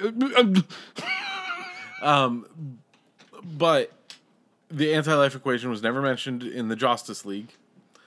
Uh, to have it mentioned here, and for Darkseid, whenever he's like, "I found the anti-life equation. Mm-hmm. Mother showed me that it's here," and Darkseid is like, "No, if you if you take this planet, then I will come." And you can rejoin me, mm. and you can be at home yes. and you can be you know back where you want to be which made him almost like a tragic villain Yes. like he was trying to earn his way back to his quote unquote family Yes. and so like it gave him a reason It was very on the level his- of like Thanos, for where you had like some sort of like sympathy with the character. for his hard on for destroying our planet Yes. like it made sense that he's- okay i can i can convert 50,000 worlds Mm. or I can do this one. Mm-hmm. And if I can do this one, then I get to go home. And that means something. Like that that carries weight. Mm-hmm. Yep. That gives him a reason to be obsessed with doing Yep. what he's trying to do. Um, but that being said, that doesn't really have anything to do with this scene in particular. Mm-hmm. But like, if you're gonna write a villain, give him a raison d'etre. Don't just make him like, like even if his, I'm evil, mustache twirling type. even bullshit. if his reason is because I can, yeah, like, at least give him that. yeah, yeah. Like, if you just, well, why is he doing this? Uh, plot reasons.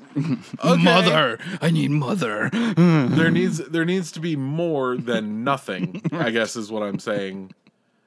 Um, and this is coming from me, a very successful writer of absolutely nothing. but what I'm saying is like to engage me as an audience member, like reasons. You need Reasons. reasons. other than story reasons, right? right, and there needs to be things that would protect people besides plot armor. like Mm, yes. Indiana Jones, Yes. like I talked about last week. Um, and uh, just just giving him of that gives him so much more depth that just didn't exist. Mm-hmm. Yep. And so it, it I really enjoyed it the makes, Steppenwolf It makes more. the whole experience more enjoyable. Yep. And we'll get to him when we get to him. But Darkseid in this movie, I guarantee you there are conversations going on right fucking now about whether or not to continue the Snyderverse. There are.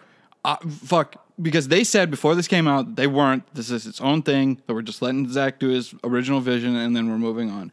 But the outcry from this movie and how fucking nuanced this movie is from beginning, hell, how fucking nuanced this movie is from BVS and Man of Steel to this movie right here, it's fucking brilliant. I don't know why they wouldn't continue this storyline at all Um, Well, they're not. As of right now. They're not. As of right now, No, they're not. I I never thought we'd get a Justice League, Zack Snyder's Well, version right, of Justice right. League. I'm I'm not saying that they won't eventually come to their senses and realize that they can make money off of it Mm. and maybe do it. Uh, but right now, I I like it because I read this article a few days ago.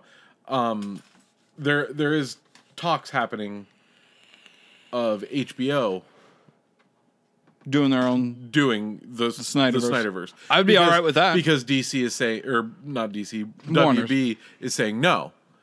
Um, and I liken them to like a petulant child at Thanksgiving dinner. Yeah. So like HBO, to anybody who doesn't know, HBO and WB are both owned by AT and T. Yes. So they're like siblings. Yeah, pretty much. And I liken HBO to like an older brother, and WB is a petulant child in this. And for the for the sake of this this long and drawn out metaphor, um, they're children at a Thanksgiving dinner, and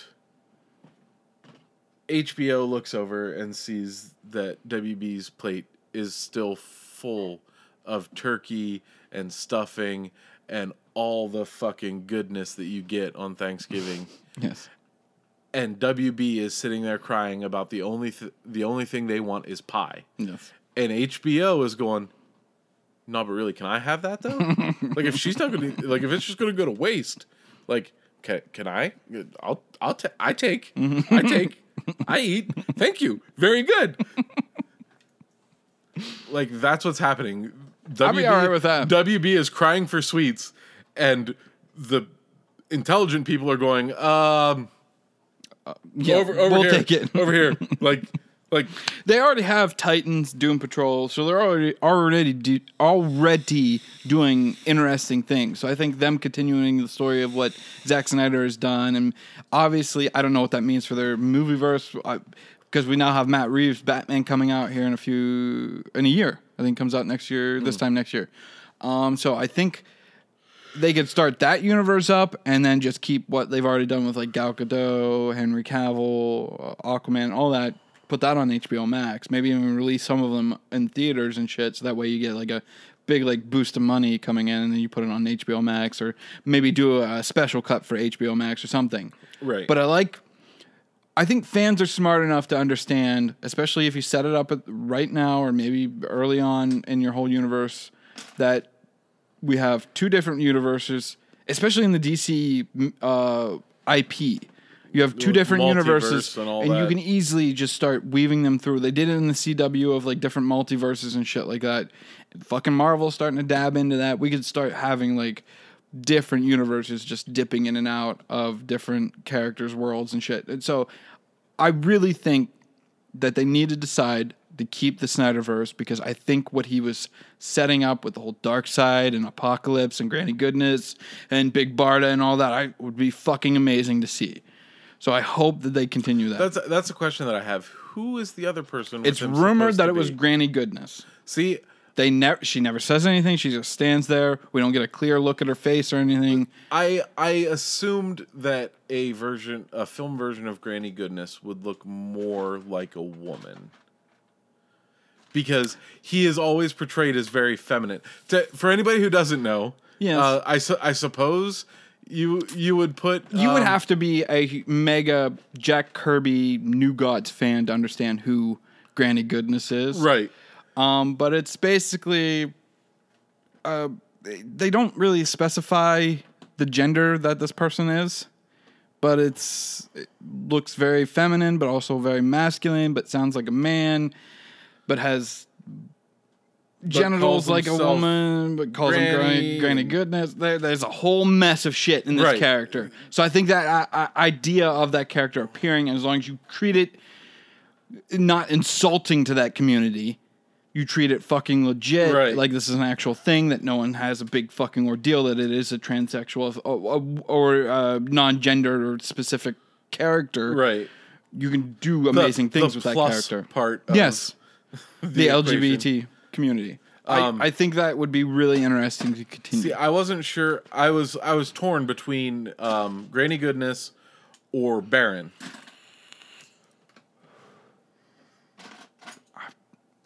I'm blanking on Baron. It's like Baron Rat something or other. I like, think- it sounds familiar, but I'm blanking on more than just like. Baron. Hold on. I'm sorry. It's not Baron. Um, I. Th- I want to say obviously the one is Desaad Mm-hmm. because Desaad is um, referenced many times. Yes.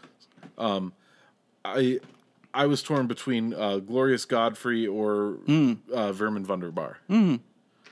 It could be either. They don't really specifically. I just But assume yeah, because because we they do see the don't- color of the hair, which is like grayish, and you associate that with like a grandmother. I don't know what they. I don't think they even specify what it is in the credits. I think we're all assuming that it's Granny Goodness because that's the most common one that people know. Right. But I don't know. So I and I like the idea of Zack Snyder continuing in that world, and at the end of the movie, we hear Darkseid's like, "All right, let's try the old ways," and obviously, in a big ass invasion is going to happen. What does that look like? Who's going to help him? Is Big Barda part of that? Like, if you don't know anything about Big Barda, it's it's Darkseid's version of Wonder Woman that eventually becomes an anti-hero. Where Yes. she's not with the Justice League, but she can't stand Darkseid because Darkseid, I believe, portrays her as some man. I can't remember exactly, but she walks away from Darkseid at one point and is like, "I will fucking kick anybody's ass from Apokolips. I don't care who." But we also have, um, what's her name, doing New Gods. Um, I'm fucking blanking on her name. She did um, uh, A Wrinkle in Time. I can't remember her name. Ava DuVernay. She's doing. She did A Wrinkle in Time for Disney, and now she's doing New Gods, which is a lot of that. The uh, New Genesis, Apokolips, all that is wrapped up in the New Gods Right. um, comics and shit like that. So I'm interested to see how they work with that. If they're going to work with Ava DuVernay. Um, anyway, let's move on to our next thing. Which, yeah, I did mine. Let's go on to you. There's still I know there's. It's There's hard to succinctly. so like- many- Yeah. yeah. Good. obviously I, we're about an hour 30 into this uh, into this episode if you haven't gathered by now watch this movie it's really fucking good there are a lot of good moments in this Yeah, movie even even if we talked for we could probably talk for 5 hours. yeah yeah uh, We still would we could go through this movie scene by scene and have an 8-hour long podcast. Yeah. And it would still not like we could we could still talk about it.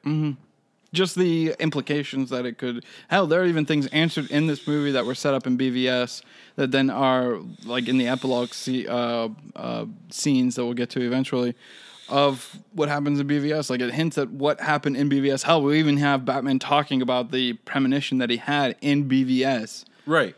leading into this movie. So it, it's th- like you said, we could constantly fucking talk about this movie. Obviously, we're just going to hit on our key moments of this movie, and we implore everybody. Yeah. Basi- go watch basically, this what we're saying is watch this movie. it is really Like good. You're doing yourself a disservice. like when I, when I first heard that there was a Zack Snyder cut of Justice League, I was like, all right, so what does that mean? Maybe a few additional scenes, maybe a different character that was eliminated entirely, maybe. But this is a completely different movie. Like the uh, what we got in Justice League is completely different than what we got in Zack Snyder's. Yeah, there are similar things in it, but the whole tone, the idea, the messaging that they're trying to convey by the end of this movie is completely different. Like I don't even I, I can't even think of a message that they were trying to convey in Justice League. It was just look at these superheroes fighting. In this one, it's we're all broken, but it's not what defines us. It's yes, we all have torm- tormented past. We all have things in our uh, uh, past that we're not proud of, or horrible shit happened to us. But that's not what defines us. It's not what makes us. It's what helps us become who we want to be. And that's what this movie is trying to fucking convey to people. Is like Right. we're not broken. We're and fuck knowing full well what the Zack Snyder had to deal with while while he was making this making movie. this movie originally was and then he's trying to convey that this is what we were trying this, this is the message i'm trying to fucking convey to people and like the promo for a lot of this the his version of the justice league is him raising money for like the suicide uh, prevention hotlines and shit like that i'm like that's really fucking commendable being that he had to bury a child to this horrible Right. fucking act anyway I I suppose I don't I don't want to go into super detail with it mm-hmm. um, because I don't necessarily think that it needs it. It's not really like one of my favorite scenes in the movie, mm-hmm. but I did like that you actually got a little bit more backstory or like how Wonder Woman knows what the threat is. Because mm-hmm. after she retrieves the arrow of Artemis, she goes down underneath it. she becomes a fucking tomb raider at that And point. opens- and it's really fucking cool and watch her. opens a uh, a passage yeah with the arrow that like shows the murals that you see in Wonder Woman. gives her like a like like old Roman like on a vase story like images and shit. Right, of apocalypse coming or of Darkseid coming with the three Earth mother boxes and everything. with the three mother boxes. So you you have an idea of why like why are the heroes like oh yeah we need to like pay attention to Mm-hmm. this shit and, and i suppose that we compare that to like it, it was still it was a good scene that informed the rest of the movie um but we compare that with um aquaman talking to um i can't remember his character's name willem dafoe's character oh, Vulko. Vulko for the first time. Mm-hmm. Um, whenever he is like, no, you need to fucking like Help. help. Shit's happening. Like, like bad shit's coming, and the world needs your help. yeah, and even adds more credence to what's going on in Aquaman because even in that conversation, conversation, is like, "Look, Orm isn't going to do shit. He's looking for this uh, to destroy the surface dwellers. He doesn't care. He only thing he cares about is the Atlanteans. So you need to take up your mother's trident and this armor and help fight whatever's coming, and then help me deal with Orm and shit like that." Uh, and it just adds more of a like a, a thread from Justice League into Aquaman and shit because that's what happened is after this movie came out, then we got Justice League. One of the downside, or after Justice League, we got Aquaman. One of the downsides of this movie is that we had Mera with a British accent, Yeah, which I guess they changed at some point because she, it's nowhere to be seen in Aquaman. She- Right. She, does hell even in the epilogue scene when that they reshot recently, she has the accent again. I'm just like, to differentiate between, I guess I guess. I don't. it was just I don't. weird. I don't really understand that. and her hair gets brighter between the two movies. Yeah. Uh, well, I mean, the sun did that. That's, that's sun bleaching, Right. Greg. Something that actually happens. Uh, but they also don't my do it. Uh, the the what they did in Aquaman. They constantly are opening up uh, pockets of air for them to talk in and shit. Yes, and just all Atlanteans, not just yeah, the highborn. yeah, which means that the people that she's talking to are suffocating. yeah. if you want to believe Aquaman, and that's it, the- it, it's just minor things. It's the just the one thing that I don't really take issue with, but that I have some issue with. Like it's not enough for me to go, you know, it's not good. Um, but the the thing that I complain about about the DC EU mm. is that there's no cohesion. Like mm-hmm. everything stands by itself yeah. and like like with Wonder Woman 84 that happened before the events of this movie happened and she used powers in that movie that she doesn't use in this movie Yeah. because they weren't conceptualized in the DCEU Before those. before movies. that movie was made Yeah. Even though it was set in the past and the the uh, disparity between Aquaman in Aquaman saying that he'd never been to uh, Atlantis, and you find out that he has been there, Yes, he went there to go look or help Mera Like- and all that. like so, a lot. yeah. And like in in Aquaman, he doesn't know who Mera is, but it, he very much does because he fucking talks to her in the Justice League. Well, he talks. Does he not know her in Aquaman? Because I could have sworn she said, "Yeah, you helped with Steppenwolf. Now the Atlanteans need your help." I thought. She does, but I don't think that they're introduced to each other. No, we get the first introduction is whenever he comes in to save her while she's being manhandled. No, no, no. What I mean is in Aquaman, Uh-huh. she saves his dad, and that's the first time they meet. Is no, it? they meet. They meet like right outside, don't they? Yeah, yeah, outside the bar. She walks Um, up to him and is like, "Look, we need your help. You helped us step." That's when we get the reference of Steppenwolf. yeah. It's that- her saying, I I can't remember. I watched Aquaman last whenever we watched it for the podcast, Mm. so I can't really remember. But I want to say that like he didn't have any idea who she was. It's possible. I mean, uh, we've pointed out several, like her having a British accent. Right. Clearly, there They're were things. just they're not- just inconsistencies, Yeah. and they're all meant to be standalone. So there's no cohesion. There's no, uh, and that and that kind of bums me out because It's it's a bit annoying, like, especially when you start stacking them all up. there's more in the Snyderverse because he calls back to things that Yeah. have happened in the movies that he's done previously, like Batman talking about the Flash dream and like all these other things.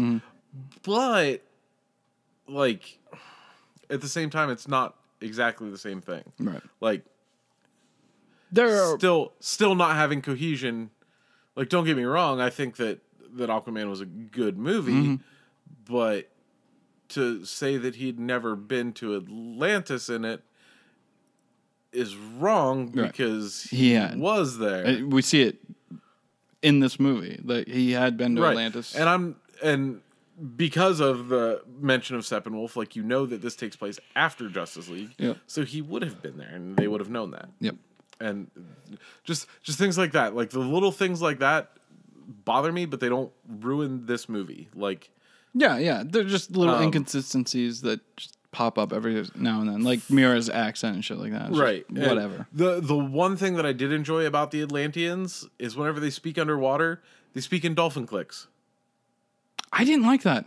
really I like the what we got in Aquaman of the like echoey. well i mean obviously you wouldn't get that all the time like in an aquaman movie you wouldn't get that Right. because you'd be reading subtitles the whole time and let's Right. be honest most of the world don't like subtitled movies because they can't read they can't read and Yeah, they can't the handle same two time. things at once. Yeah.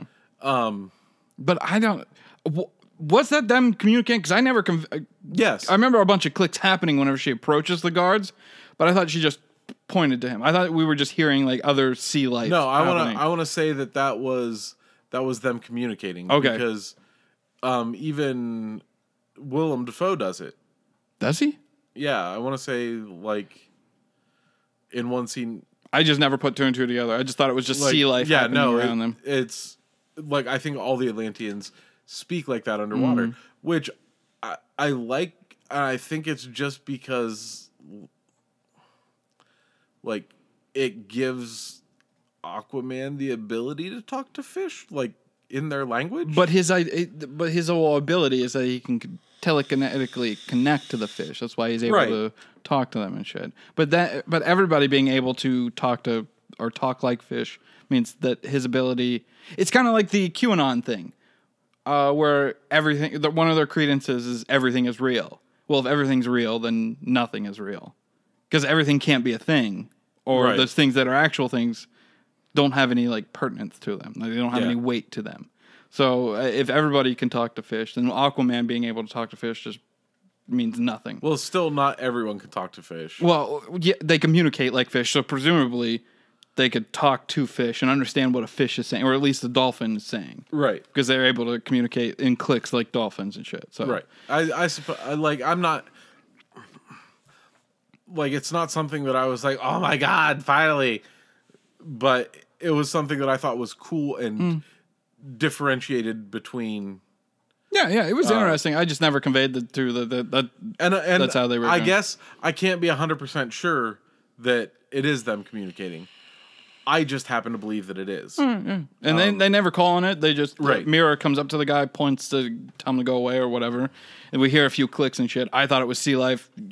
You thought they were communicating. It's fucking possible. I have no clue. One of the biggest hurdles that they had to answer in Aquaman is how are you going to handle people talking in water because you were going to have a good portion of that movie. You can't always like in this movie we had the small sequence of Aquaman and Steppenwolf and all that in the water and shit, and every time they needed to have a conversation, Mera opened up a fucking bubble for them to talk in. That got fucking exhausting with just like the first with a five minute scene that we got in the movie. So an entire two hour movie of oh hold on, Mera's gonna open up a fucking pocket of air for us to talk in Right. would be fucking insane. So obviously that was a hurdle, and I thought they figured out a way, a smart way to for everybody to communicate with like the like echoey thing. It- It's not overbearing. It's uh, you notice it at first, but as the movie progresses, you don't really notice Right. it anymore. But anyway, um, what also in that Steppenwolf scene, what I really enjoyed is one thing that I've always wanted to see Mera do, and she's done it in the comics, is start taking out all the liquid from somebody's body. Yeah. And we get that because Steppenwolf is besting her, and she's like, he's like, you're not gonna beat me, and he's like, or she, Mera's like, I'm not trying to beat you, and then just starts pulling out all the water in his body and shit, blood and everything, and he starts fucking reacting to it. He throws her to the side and shit. I don't. I don't think that's the line. I I'm can't not remember- entirely sure. I can't remember what the line is, but I want to. I don't. I don't remember exactly what the line is, but I remember really enjoying the line and then really enjoying seeing her Just do that. pull out all the liquid and shit, and you see him just like, "Oh fuck, I'm about to be bested." Throws her off to the side. It stops completely. She gets knocked out because of the throw, and then uh, Steppenwolf going- picks her up, and he looks like he's about to just no, wail into her again. He's uh, swinging at her with his axe. Mm, yeah, like and this is where Aquaman- Yeah, that looks like he's going to kill her, and then Aquaman comes out of nowhere and just they share a look. This is when I think they were fir- were originally supposed to be first introduced and shit. Right. Is this moment right here. Um, and then we get that nice back and forth between Aquaman and Steppenwolf. It, he grabs him by the horns and does this like weird like maneuver and shit where he like knees him in the face. It was really interesting to see just Aquaman fighting in Yeah, the it water was, and shit. it was a fight scene with Aquaman and Steppenwolf that Mm. was different than the fight scene with Aquaman and Steppenwolf in the water that you got in yes. the Justice League. Yeah. Um, anyway, so let's move on to another scene that I really enjoy. Well, this will go more into like the big overarching idea of Cyborg. But there's a line shared between him and his mother. This is after he's already won the big football game for everybody, and he notices that his father's not there, and they're in the car having this conversation. And um, Victor's like, his mom is trying to make excuses for his father, and Victor's like, no, don't. You're here. You're just as busy as him, and you're here, and he's not. And Victor's like, I have my father's ridiculous, being a dickhead at this point, and uh, his and he's about ready to break down and shit, and you could see like tears welling up in his eyes. His father's been gone for all of his big events in his in his life and shit, and his mother is trying to console him, trying to uh, what he calls making excuses for his father. And then she, one of my favorite lines in this movie is, "With everything you can do today, I can't wait to see what you do tomorrow." Brilliant line because it's also fucking like exclamation pointed right after it with the big car wreck that happens Right. that kills his mother and basically destroys like ninety percent of his body. And the actor that plays, I can't remember his name. He's in T two. I can't remember his name. I want to fucking pull it up because I I want to because there's a whole him. sequence in that scene between him and it's Joe something. I can't remember his last name, but I really want to point it out because he has a nice little scene between him and Ray Fisher. Joe Morton. Joe Morton was in T2. He played um, Miles Dyson in T2. Oh, He's been yeah. this prolific actor you always see pop up every so often in things. He's a very prolific character actor. Um, but in this movie, he gets to do something that I fucking adore. He breaks down in this movie because he just lost his wife and he's on the verge of losing his son, a son that he has made mistakes for, and he admits as much later on in the movie. And he's like, "No, this isn't happening. I will save you. I don't know how, but I'm gonna fucking save you." And he is fucking just grief stricken at this point, just breaking down, just tears, just every fucking liquid coming out of his face and shit. And it's a beautiful fucking scene. And the idea that fucking Joss Whedon thought this is a good scene to cut pisses me off to no end. And you and I know I've said that periodically throughout this entire episode Right. that it pisses me off. But it really fucking does because these are important scenes. Like you don't even have to fucking keep the entire um, cyborg arc to limit down on it. But there are important scenes in the mythos of cyborg that's in this movie that are just brilliant scenes between two actors. I mean, hell, you have Joel Morton talking to his near dead son, and he's fucking acting his ass off. And it's just a brilliant piece of fucking work. And I hope that he gets more work just based off of that sequence alone because it is fucking amazing. Well, and to to piggyback onto this, um, we get we get some more scenes with the two of them Mm.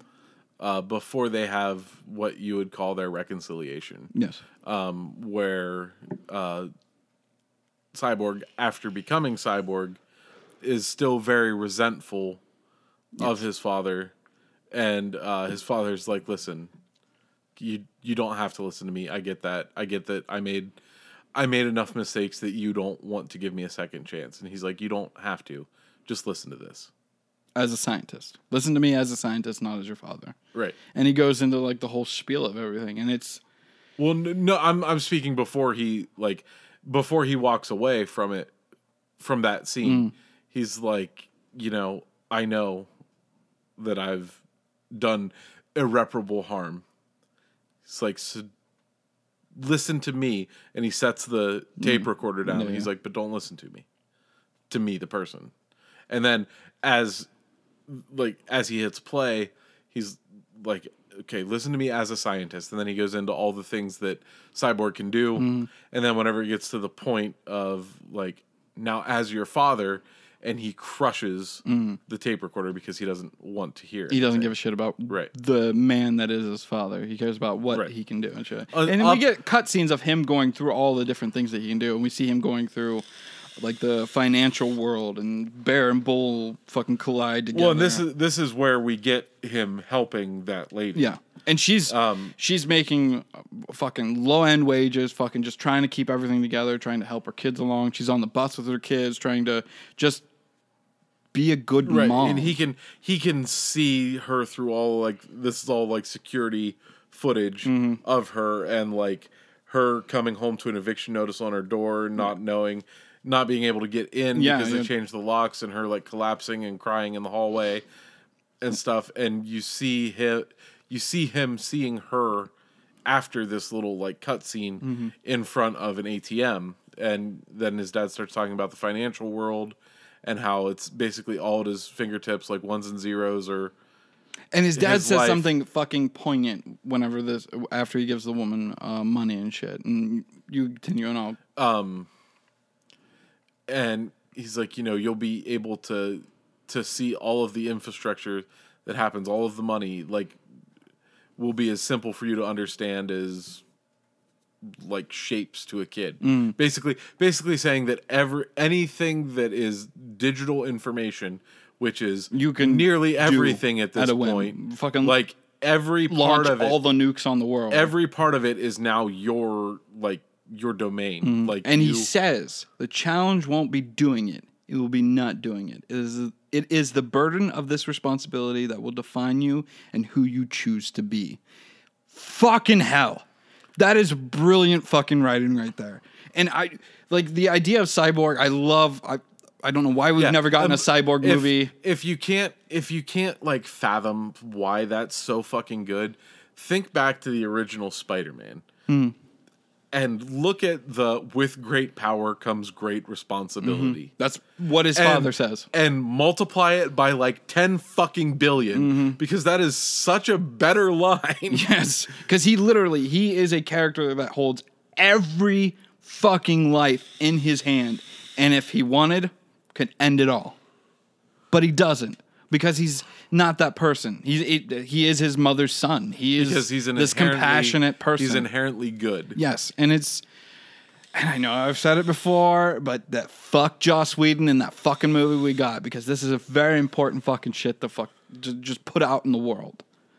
Right. Um, anyway, And and it goes even further than that. Like just because you can do something doesn't mean you should. Hell, I had a fucking conversation with my son the other day. He, we were talking about, oh god, what was it? It was it was something along the lines of race. I think it was about the Civil War and about the Civil Rights Act that came up uh, about hundred years after the Civil War and shit. And he was just basically he wasn't trying to be uh, a little shit and asking me why all the time.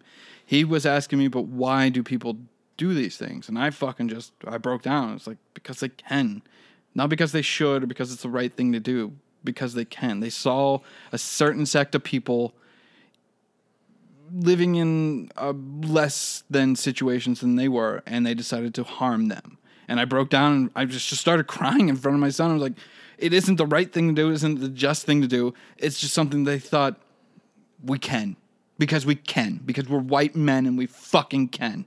And he started crying, and it was just this moment between the two of us. I'm just like, this is why it's so important that we don't perpetuate those ideas. Right. And um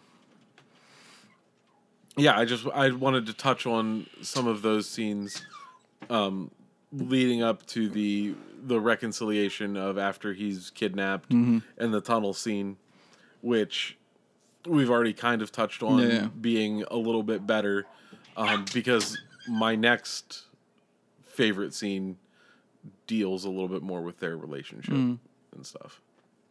So I wanted to like to to set up the struggle that's been gone through to this point. I suppose would be the best way to describe what I was doing there. Yeah.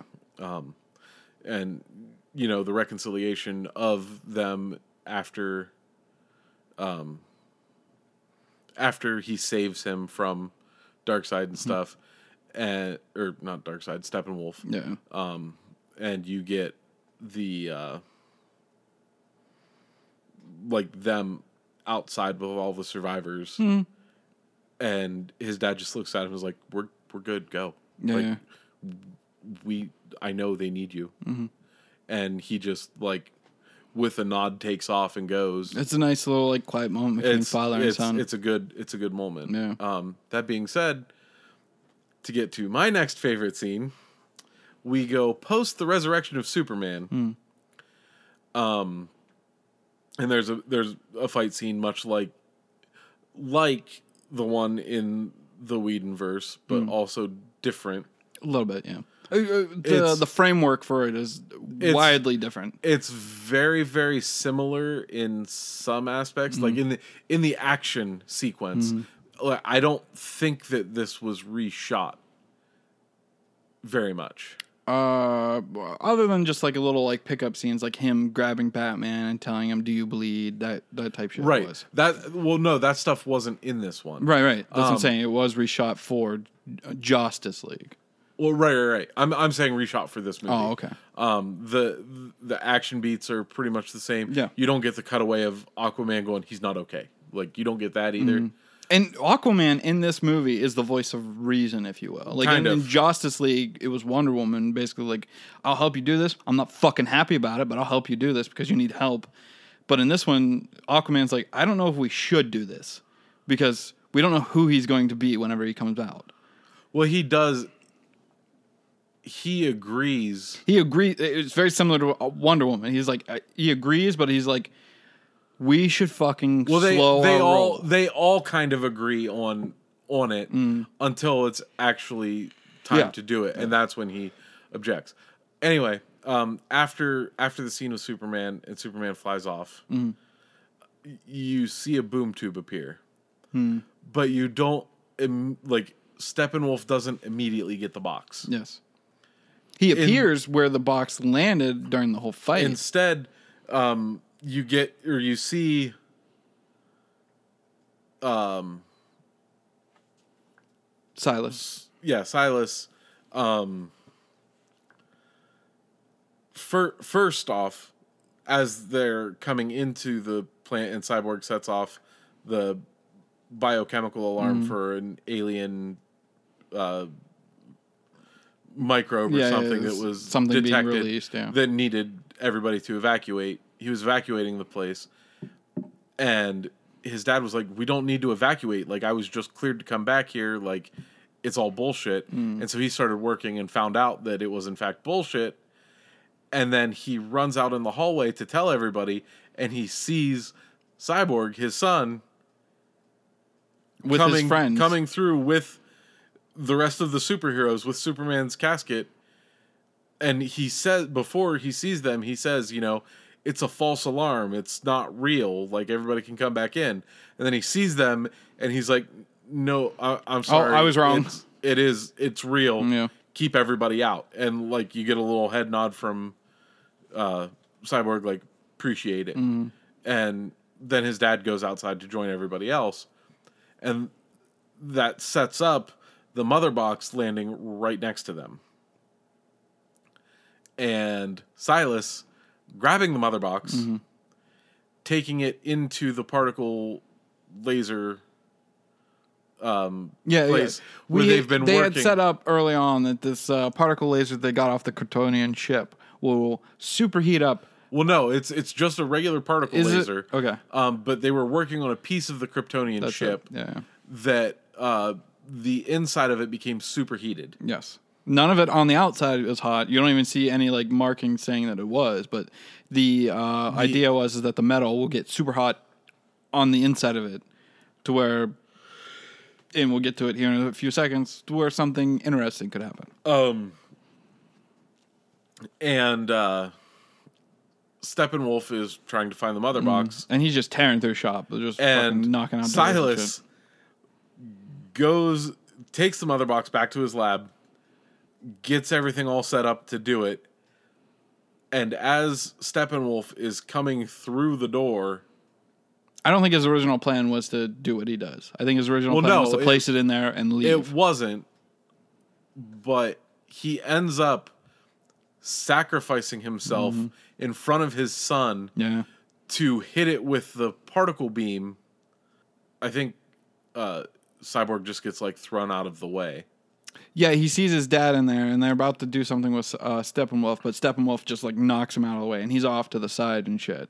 Because I think he's the first one in the room. He's about to deal with Steppenwolf. He Sees his dad, hesitates for a second. Steppenwolf like and smacks is like him out of the screaming way. no and you watch you basically watch Dr. Manhattan get born without Dr. Manhattan like Yeah. without the Dr. It's the same thing, yeah. because he just evaporates into nothing Yeah, as the laser permeates through this entire room. and we'll get to it later on. Like even Silas points out that it's, you, my son, have every reason to be evil.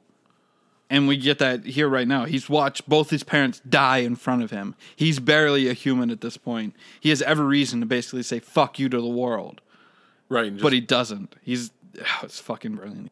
I just really liked this scene, like the way that uh, he basically like resigns himself to, well, this is what I have to do to give my son a shot at at stopping this with his new superpowered friends. Like, I have to sacrifice myself so the rest of the world can live, and he does it without question. Yep. and then uh to to get to like the a bit of the the character like stuff that I talked about earlier. Um right after this uh I don't even remember which of them comes in and is like is like I don't know why he would have done that. Like he would have known that it wouldn't have destroyed it. And Cyborg's just like he wasn't trying to destroy it. He was Trying making to- it so I could find it. Yep. and then as he's looking for it, Aquaman says, you know, I don't know that we should be making him do this. Like, he just lost his fucking dad. Mm-hmm. And Flash is like, I didn't realize that you cared. And that's when he's like, you know, I, I never said that I didn't. Mm-hmm. I just like more pressing shit. Yeah. Um. But uh, the, the idea that he did it so that his son would have a shot to to Save the save world. the world Yeah. was just I, I thought it was very very nice and a very good way for that character to end up going out mm-hmm. It- it- I don't under. I, I wish I made a post shortly after I watched the movie of saying that we needed to sit down with whoever made the decisions to have the Just Justice League come out and not this one, because they needed to fucking be s- sat down and told to calm the fuck down, because there are things in Zack's version of this movie that are so much better.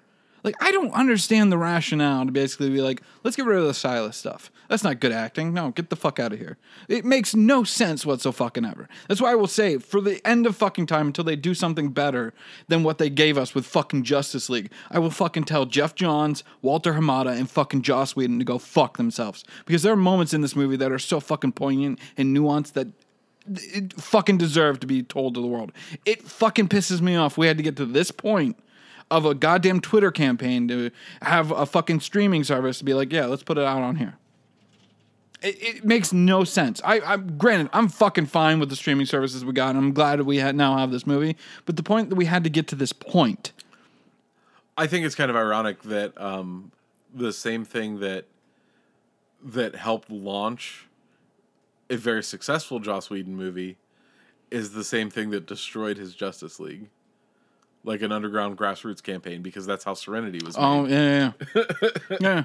and It's fucking insane. It, And- it's just weird how life fucking works. yeah, this this just makes Joss Whedon look. I like- enjoy his work, but anything that he fucking produces from now until then, I'm fucking looking at a huge fucking skeptical eye at it because even all the stories we've gotten with him, with uh, Chris Carpenter and all that, just him calling her fat and shit like that when she was pregnant, and then fucking making it seem like it was a big fucking travesty that she was pregnant on his set. There's a whole fucking slew of shit that he fucking did, Yeah. and I'm just like, fuck that guy. Anyway, let's move on, Ryan. Um, to a small little scene that I really enjoyed. Um, it's not really like a big moment, but it is like it. It's also one of those scenes where I'm like, why did you reshoot this? Because we get a similar scene in Justice League of Lois and Diana, or uh, Ma Kent talking to one another, and it's the very similar scene. Fucking Sarah. Hey, I got myself into some trouble. Can you and Ryan, when you're done, come over to mom's? I'll keep working on the trouble I got into, and hopefully you won't need to help, but I need help. What the fuck did she do? All right, fucking woman. Um, where was I? Before she fucking completely derailed me. Ma and Oh, the uh, the small scene between uh, Lois Lane and Ma Kent. It's kind of in the Justice League. I mean, it's at the Daily Planet, um, but she's not really working on anything, and they're sharing a cup of coffee. We also get that in this movie, but there's a back and forth between the two of them where uh, Ma Kent's trying to tell Lois Lane, like, yeah. Grieve for the man you loved. I, I totally get it. He was my son, and I get it. But he would want you to move on and try to live your life as best as possible. And he, she says this thing like, w- "You and I are in the same boat." Like I see the S everywhere. I see people fucking honoring him everywhere I go, but no one knew him like we did. Our grief is a bit different. It's burdened by a secret on top of that grief, because they're the only ones who knew who Clark Kent was and who Superman was and all that. And then, which I kind of have a problem with because it's a nice little scene between these two characters. And it looks like Lois Lane's going to enter back into society. She's no longer going to be that woman because we see periodically throughout the film that she's going to um, the site, the memorial site for Superman that's partially destroyed and shit. And she's giving coffee to the, one of the cops that's watching it. Uh, and that's her daily routine going there, getting coffee, whole nine yards. But then that scene between her and Ma Kent, it's kind of undercut a little bit with um, Martian Manhunter being the one that was actually talking to Lois Lane. Now, if you know anything about Martian Manhunter, he's an alien from Mars that can telekinetically connect to someone. He's an, an empath of sorts, so he can very well have the same conversation with Lois that Ma Kent would have had if Ma Kent was actually there. Right. So he can uh, emulate all those things. But it was kind of undercut. This beautiful scene between um, someone that would have been Lois Lane's mother-in-law to potentially we also before the scene we see her pull out a drawer a nightstand drawer and there's a pregnancy test in the drawer Yeah. so they don't say it but presumably she may be pregnant and then to have that whole sequence of events being kind of undercut with oh here's the martian manhunter blah blah blah it kind of And irritated me a little I can I can understand the irritation, but it's the first screen sighting. Yes, and I when I initially fucking watched it the first time, I was like, "Oh, that's a fucking amazing uh, Martian Manhunter." And then when I calmed down and I thought about it, I was like, "But he, Right. No, I I under I understand your your your points to it, but motherfucking John Jones. Come on. Come on. yes, it was pretty fucking amazing." and then we get John Jones a little later on, like, "Oh, at the very end of the movie." Yeah, at the at the very very end. Um but I and and just he looks so fucking good. Yes. Like we got him in uh, Supergirl and shit, and he looked all right for a TV show and shit. But this looks insanely good. Like Henry Lennox is the actor that plays Martian Manhunter, and he looks fucking amazing as him. Uh, I really hope we get I don't know Martian Manhunter in some manner in another movie. I really fucking enjoy. the Plus, he's just Manhunter. super fucking fun to say. Fuck calling him Martian Manhunter. He's John- John, Jones, yes. not John Jones. Jean. John Jones. Yes. with like a ZJ to it. this would be a perfect time to get into the backstory of what happened with Darkseid. Um, because it's completely different than what we got in Justice Yes. League. In Justice League, it was Steppenwolf that came to Earth on the command of Darkseid to enslave Earth and do what Apokolips and all them do normally. But in this version, Darkseid comes to Earth, and man, Atlanteans, the Amazonians, or Themyscirans, Amazonians, what, however you want to fucking categorize them as, along with a few others, along with gods, gods. and a Green Lantern as well. I'm not. I never bothered to look up who the Green Lantern is. I but couldn't Find, I have no clue. I It's not couldn't find who it Abensur. was. It's no one that I. It's not Kilowog. It's none of the ones that we know. although we do see Kilowog in the scene whenever uh, just real quick in the scene where uh, S- um, uh, cyborg is getting some sort of like flashes of like what this could mean later on Oh, yeah, yeah. we see the body of Kilowog as they pull in to see superman with like the batman mask in his hand and shit it, oh, it looked fucking good anyway um, but yeah, we get the whole sequence. It's very similar to what we got with Steppenwolf of him coming down onto the planet and then he smashes into the ground and all this lava and shit fucking happens in the Omega symbol. And then it's just like this chaotic scene of like the gods. And we get much, uh, a little bit of a richer backstory with the gods and shit because you have Zeus and shit and they're man. Zeus and Ares are both fighting. Ares, uh, uh, uh, what's her name? Um, the Artemis. Artemis, that's it. The one with the arrows and shit. She's doing her thing along with the Themyscirans. They, everybody's kicking ass and taking names. And then at one point, Ares takes his axe and just fucking lays it into fucking Darkseid. And he's bleeding and shit. And he's trying to stay on the battlefield, but he's being pulled away and shit. Then he passes out on the ship. And it's just an amazing sequence of events. which to me is problematic. For what? I, I can understand or well it's not super problematic um but Ares buries his ax like halfway through Darkseid's shoulder and into his chest Yes. and forces him to leave because he's been overpowered Right. by Ares, who got absolutely fucking dunked on by Wonder Woman. Yes. Meaning that Darkseid, not really a fucking threat. maybe not that version of Darkseid. I think he's learned a few things from. Oh, right, right, and and you can also argue that um, as the gods grow older, they lose worshippers, which means they lose power. Yeah. So at that point in history, they would have been very, very, very powerful. Mm-hmm. Yes.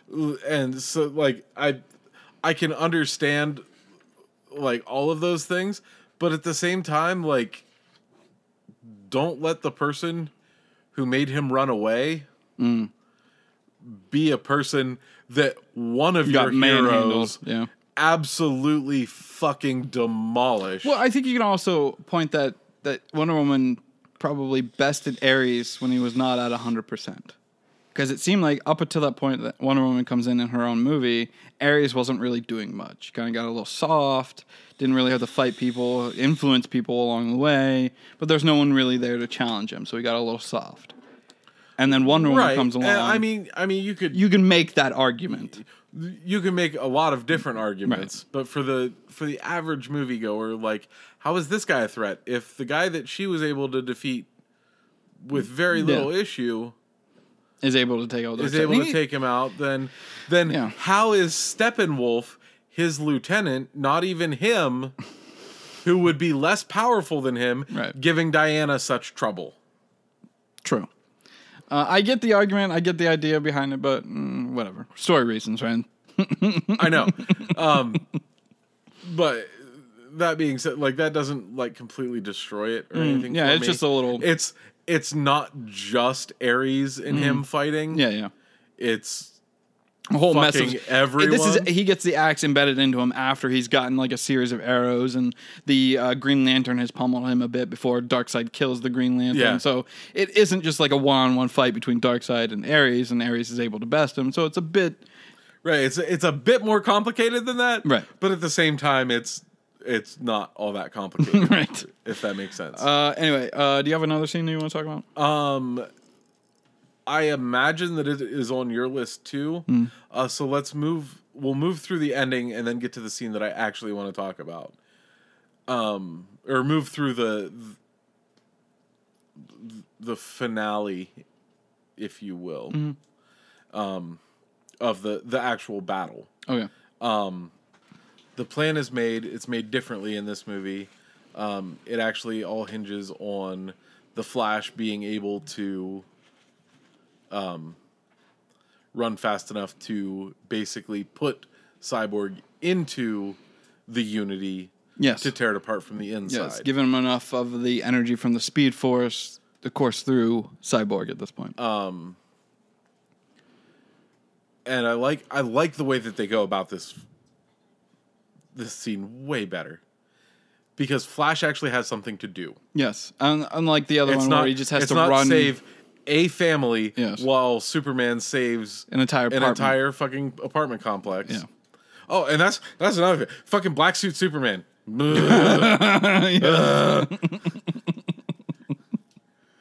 we should we should go into that before like Yes, it is so good. Like, I, I, I, it, it's like in the comics. Whenever they did the death of Superman, he, we then see Superman come back from the future into the past to try to help Superman survive. I can't remember exactly what it was, but in that interim of no Superman, like all these other Superman started popping up. Like, um, what's his name? Steel. I, I'm blanking on his name. I can't remember. I don't remember But he was basically uh, the uh, the folklore version of God, I'm blanking on the goddamn character. The uh, the big black guy with the hammer. I can't remember his name. It's Henry something, I think. John Henry. John Henry. yeah. Um, but and I think the character's name in the comics was John Henry as well. But he, he became a character named Steel, um, and it was just a an Iron Man suit crossed with a Superman, uh, I guess Yeah, kind of. Um, and he had a big hammer with him, so it was all these things mixed into one. Um, we had that guy pop up. You had Superboy pop up, which is just a genetic experiment of like Superman's hair that then grew a small fucking person into uh, similar to Superman. Um, and then you had like a cyborg Superman, but the reason the black suit comes up is because future Superman comes back to the past to try to help uh, bring Superman to the present. And they don't really explain why he's in a black suit. In this one, we get a little bit more of a nuance to it. I mean, we see all the different suits that he could pick from, and he picks the black one, which is very similar to the black suits that his parents were wearing in Man of Steel. Right. So I think that's what it is. It's a way to honor his parents that sent him here to try to, and we even hear his both his fathers talking to him from the past Right. and shit. And so and they give it a little bit more nuance in this movie than just oh here's a black version of the Superman suit. So Right. I really enjoy it. and one of the things that I was most excited for about Justice League, the or the Justice League, was I thought that we were going to get Black Suit Superman, Mm. So did I. and we didn't, and Yep. so I was a little bit let down. But seeing it on screen was fucking gorgeous. it looks like, really It good. was was very very good. Mm-hmm. Um. Anyway, um, as they're all kicking ass and stuff, Mm-hmm. And Superman ends up going to talk to Alfred. Alfred, and he's like, "This is where they're at. I hope you're not too late to help." And Superman fucks off to go help. Um, but as as this battle's going on, the Flash is running and running. He's running laps around The entire up- area. building up speed, mm-hmm. enough speed to get in there and transfer his energy to Cyborg to get him inside the Unity to destroy it and stop it from happening. Mm-hmm. And the parademons are trying to shoot at him constantly, constantly missing until the moment that he's needed. And I love how they handle Batman in this whole sequence. Like you have all these like super powered beings fighting our the new gods, if you will, like Superman, Right. uh, Wonder Woman, all of them, and you have Batman just on the outskirts of everything, knowing his fucking power level. He's like, I can't fucking fight these guys. Yeah, I- so he's I just, can't do anything He's just taking out parademons all so- over the place. So I really like the idea of where everybody is. Like it's really well thought out. Right. Um, anyway, explosion happens, and Barry trips, and Batman's like, "You okay?" Mm. And he's like, "I'm just, I just winded myself. Like, I'll, I need to catch my breath. I need to catch my breath. It'll just be a minute." And then it flashes to him, and he's got a huge fucking gash out of his side, Mm-hmm.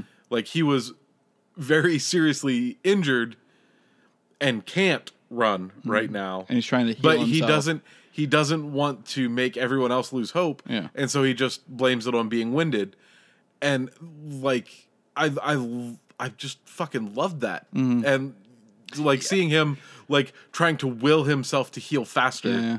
And Like, at the same moment, seeing- all the shit's happening in some the of the area. Mm-hmm. other things that the speed force can do besides just run real fast Yeah, and we'll. I think we'll get that because the Flash movie is still happening, and I believe Yeah. that they're doing Flashpoint. And from what uh, announcements have been made, we're going to get Ben Affleck's Batman, uh, Michael Keaton's Batman, and I believe another Batman as well. They didn't say who yet, but I know Michael Keaton and Ben Affleck are both in that Flashpoint movie. So Huh. I'm interested to see how that's going to go. Anyway, and it ends up as as that's happening aquaman and wonder woman are fighting against steppenwolf Yeah, and they're trying to uh, get him away from Cyborg as he makes the uh, Unity not happen. Because at this point, the Unity is happening and it's powering up and powering Right. up and swirling around, and all the boxes are together, and Cyborg is trying to get them to, apart as. Uh, uh, Flash is spinning around, getting enough Speed Force to come in, and at one point he heals. Flash heals completely, and he uh, Cyborg is like yelling for Barry, he's like, "Are you ready? Are you ready?" And they're not getting an answer, and then all hell breaks loose. and you see a portal open to Apokolips Mm-hmm. you see darkseid standing there with Desaad and potentially granny goodness yes, we don't know. um, whoever his other henchman is Mm-hmm. in the movie and The Unity happens. it's too late yes, it happens, the and then unity and what and we they established earlier on in the movie, whenever the Unity happens, boom, the entire world gets terraformed into Apokolips.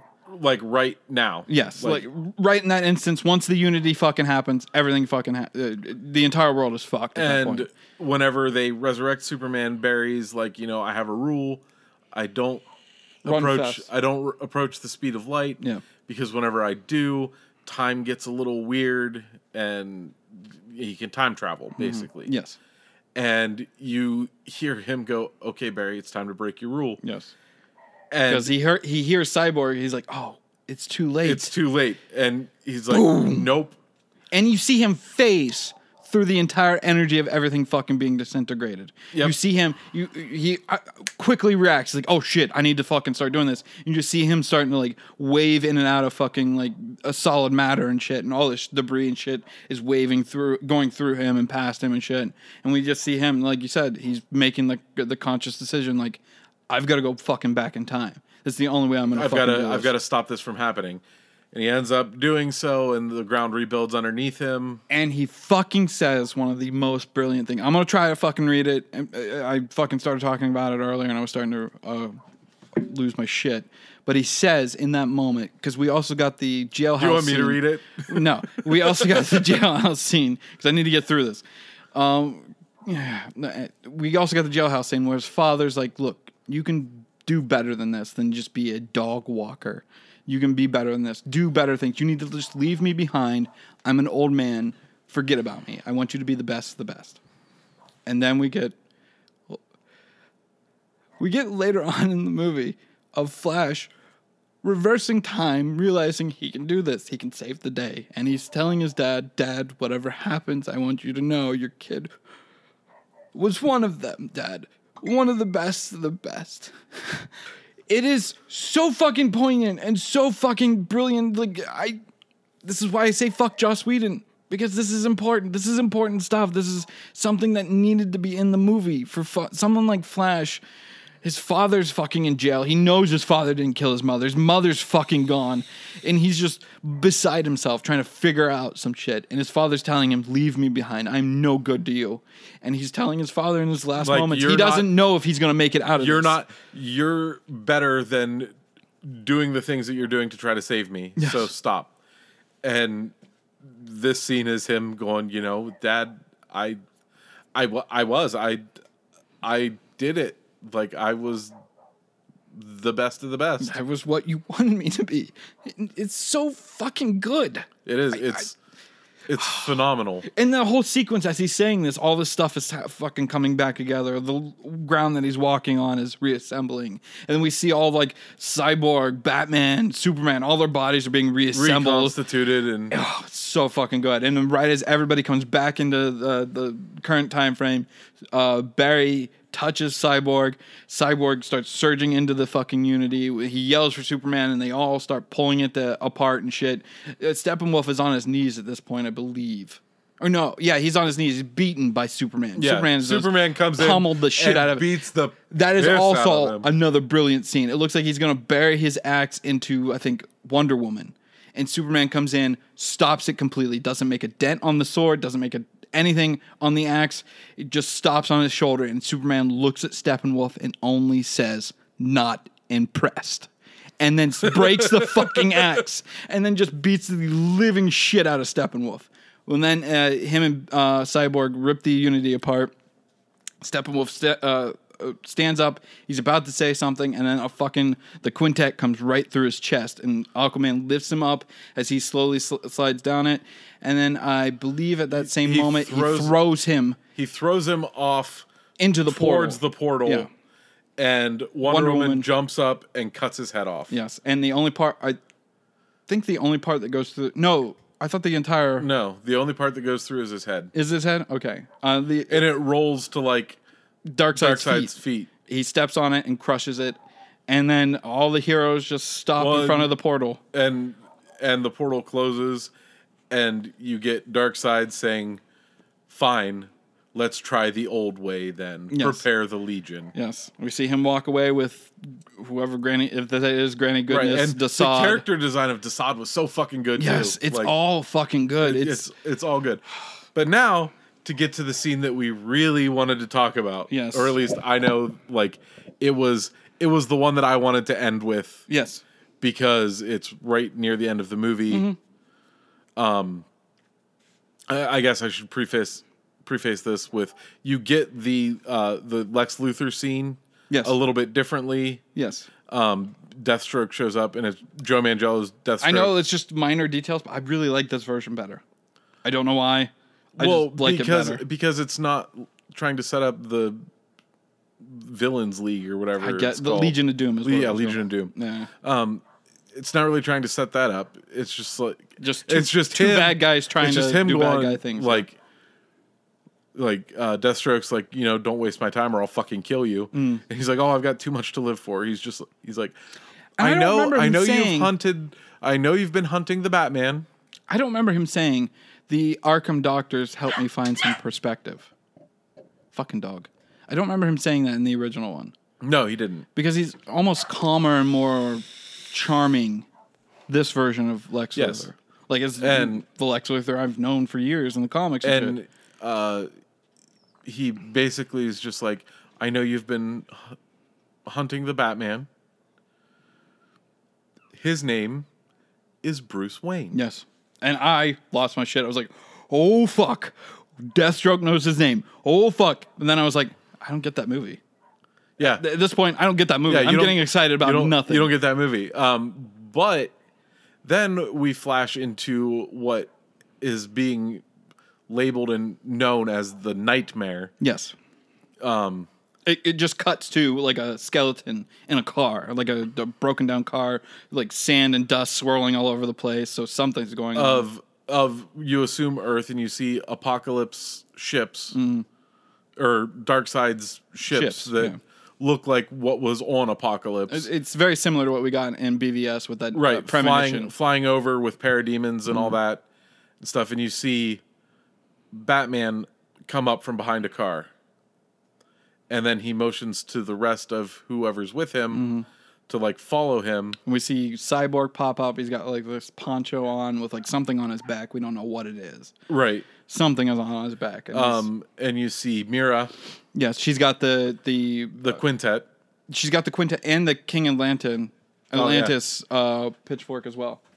Um, and then you see somebody pull up in like armor, or no, first you see um, somebody remove a mask, and it's fucking Deathstroke. Oh yeah, yeah, yeah, yeah. And he's got like a mohawk. with a mohawk. It looks fucking amazing. Joe Manganiello in a, with a mohawk, all white and everything in the dark or uh, Deathstroke uh, outfit. I was like, I, I want more of this. Give me more you of don't this. you don't see him in the Deathstroke armor at this point. He's wearing like a darker Is it? armor. I Maybe- think. I think. I'm not. Uh, and then you see like red, dust-ridden armor flip open, and the Flash is inside. And it looks very similar to what we got in BVS. Right. It's the the same kind of look that was in BVS. Mm-hmm. And then you see uh, Cyborg says like we shouldn't stay out too long. He'll find us. He'll find us. Yes. That point, I thought that they were talking about Dark uh, side. Darkseid Yeah. finding them. No, it's worse than that. And we also get in the premonition. This is also kind of set up with the premonition that Cyborg sees whenever he first looks into the mother boxes as he's trying to separate them. He sees Superman. Well, no, before he resurrect, before they resurrect Superman. Oh, that's right. That's right. Uh, he sees Superman holding a burnt up body, presumably A corpse. Lois. crying, and Darkseid's hand go to his shoulder. Right. This hints at what is happening in Knightmare. You hear Mera say, "I hope he finds us. Like, I will pay Make back. him pay." I will make him pay for what he did to Arthur." Yes. So at this point, Something Aquaman's has fucking dead. happened. Yeah. Aquaman is dead. Aquaman's or- dead. Wonder Woman is nowhere to be found. Most likely dead as well. Yes. Um. And I'm going to talk about where they get some of this from, and it's going to be if, if they do pull out these threats. Just continue. And then I don't remember exactly how it comes up that like if only we could have saved her or if she didn't die. she was the key type thing. Yeah. Um I think it's Batman says like I wish I could have saved her or she wouldn't have had to die. And then you hear somebody start talking and it pans over to a very long green-haired man wearing a SWAT uh, yeah flak jacket. Yeah. flak jacket. Yeah, with I don't know if you noticed the detail, but he has a bunch of badges, like uh, cop badges, like the metal tin Uh-huh. that they hold all over his like l- like uh, left pectoral. Like they're all like scattered all over on the one side and shit. Like he's killed all these people and he took their badges and put it on himself. It looks menacing as shit. And it's the fucking Joker. Yes. Basically saying, and um, or he he says something along the lines of like you don't have enough grace to die like whenever it should have been you instead of someone else. First your parents then Lois. And Batman tells him to choose his words carefully. Yes. and then he says the fucking like my favorite line in the whole movie is him just going and you sent a boy wonder to do a man's job oh my fuck like i about lost my goddamn mind right there because for anybody who knows in a death in the family joker kills robin Yes. And they, they hint at that in BVS whenever he looks at uh, Right, Robin and the- outfit and he has the jokes on you Yeah. spray painted on it and shit. So, um, once again calling back to that but the fact that he's just like flat out telling him you're the reason he's dead yeah. Like just blew my fucking mind Mm. and his response is you didn't choose your words very carefully. And then he and then, basically tells him and then him he talks he talks about like or he's like you won't kill me like you need me Mm-hmm. and batman's basically like eventually i won't Yes. and i can't wait for that to happen And he does this interesting card trick. i'm going to, or the joker does Yeah, he yeah. gives him he gives him a card and is like as long as you've got this we won't fight but as soon as you want to you just tear it Rip it in half and we'll have any discussion you want to have. and um, Batman takes the card and says, "I made a promise to Harley whenever she died in my arms that I would kill you slowly. and make no fucking mistake. Make no mistake." I will. And I was just like, oh my God. Like, so many people are dead, but I'm so excited about this happening right now. I don't even care. And then Deathstroke comes up. He's like, "You sure it was a smart idea to bring him along?" And before he even gets the answer, we hear Cyborg. We hear like a boof out in the sky, and we hear Cyborg. He's here, and you see him unfurl his fucking poncho. He has like the like Gatling gun on his back, like held on by the arm that's on his back and shit. And descending from the skies is fucking Superman with red eyes, and it doesn't look fucking happy for fucking anybody. And then Ben Affleck wakes up Yep. And then you get um, additional scenes with Martian Manhunter. well before we even get to Martian Manhunter, um, you get you get the scene with Barry where he got in an entry level job Uh, yeah, at a crime lab. at a crime lab. we get Aquaman talking to Vulko and Mera saying, "Hey, I need to go see my father, and then we'll talk." And then you see him jump into a pickup Yep. truck, going to his father, it's setting up what happens in Aquaman. Right. Um, we also then see uh, Cyborg reassemble the tape recorder um, that he crushed Yep. earlier of his father talking to him as his father. And he's like, and, and there's another poignant line his father says. He's like, "Look, I brought you into this world, and then I brought you back to this world. Fucking brilliant." Because that's what he did. He, he helped raise this child into a man, and, and then the man ended up almost dying, and he brought him back to this earth. And we see, and this is where we get the line of Silas basically being like, look, things may happen to you, things you may not want to happen to you, but that doesn't make you broken. That doesn't make you alone. That just makes you stronger and better and wiser and makes you all these things, but it also makes you, I think he ends up with like, my son or some shit. Yeah. It, it also makes you my son.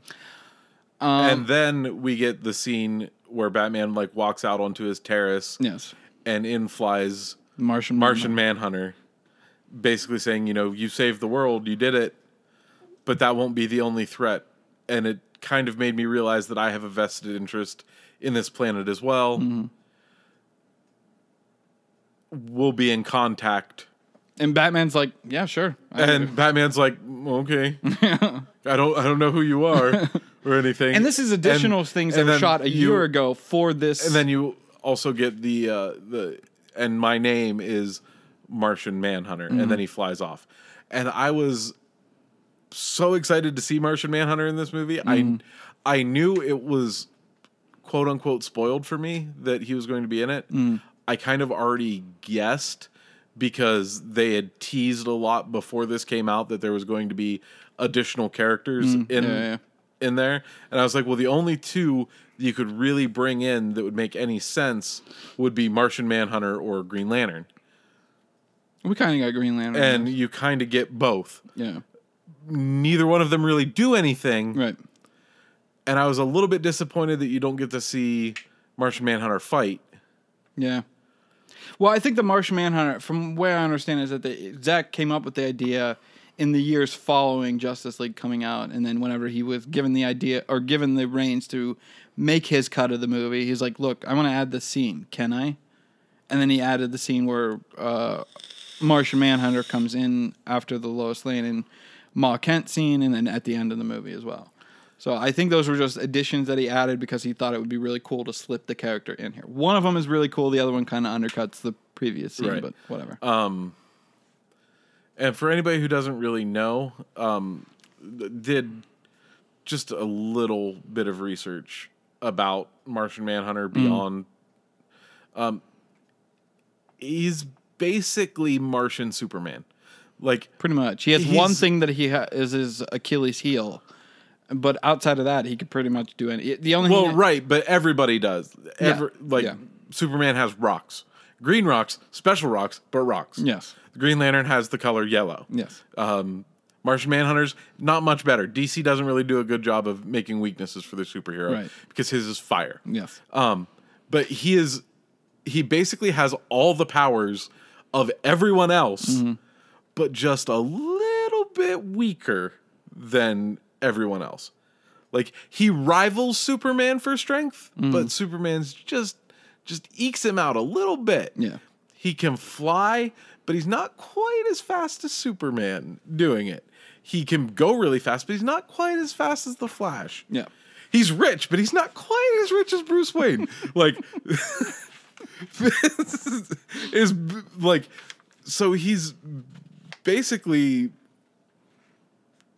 uh, well, and then he's got powers beyond other people, like Like, tele- like telekinesis, telekinesis and Yeah. stuff like that. Yeah. that no one else has. Yeah.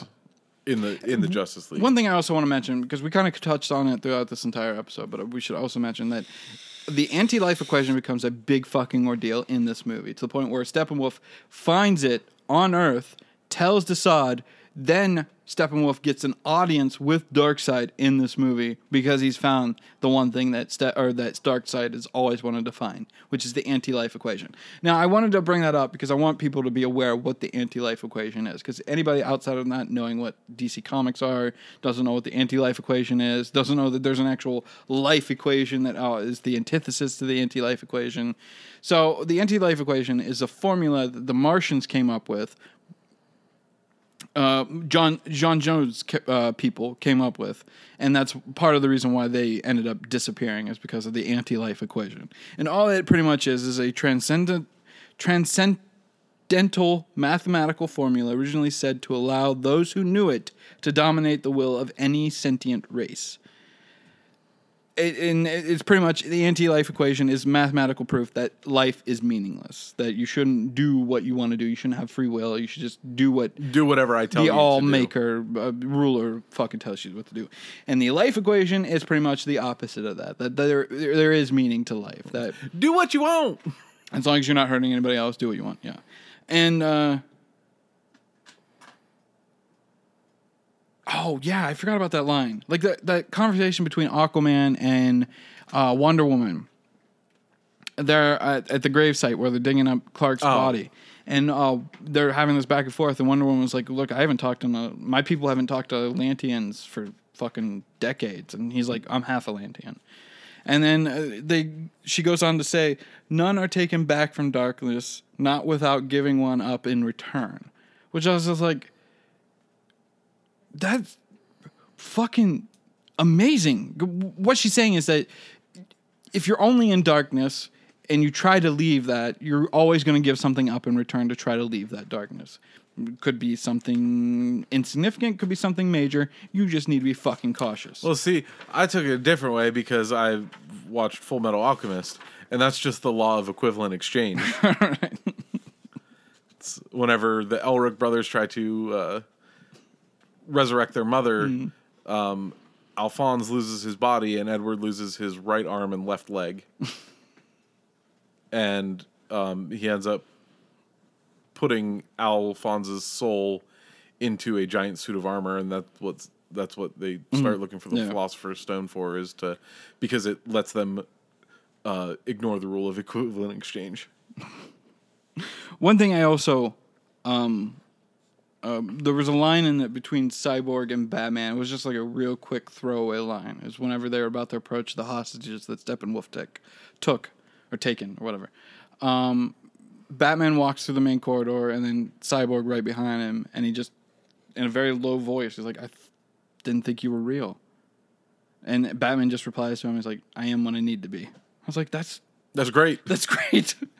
uh, uh, yeah, and like I said, the ending of this movie, it, it- just one single title card comes up for Autumn, which was his daughter who ended up killing herself for whatever reason. It, I don't even think anybody cares what the reason is. Yeah, don't I don't need to I don't need to know the reason. Um, that's That's for the family. that's a, that's a personal Yeah. thing for the family to know. But the mere fact that he went through the worst day of his life and then got to, I guess, make like a little PS to that whole part of his life of his daughter killing himself, his movie being taken away from him.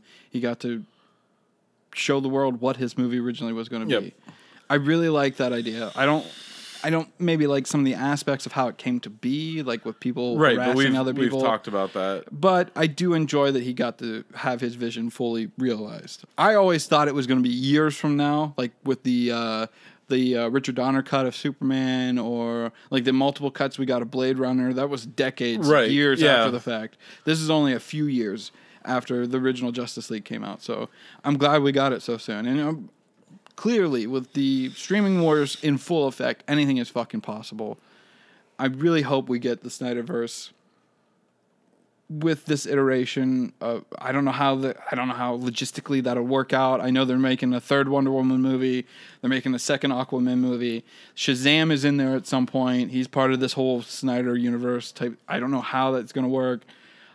I hope in some manner something gets worked out. I don't think that you'll see the the more family friendly and the more lighthearted stuff come into the Snyderverse Mm-hmm. because the Snyderverse is pretty dark. Um, so I don't think that you'll see like Shazam come in, Maybe or at least not be completely intertwined like he may.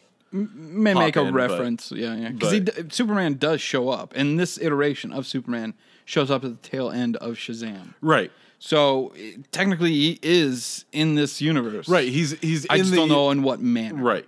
I but what I'm saying is like I don't think that you'll you'll have him fighting alongside the the Justice League Yeah.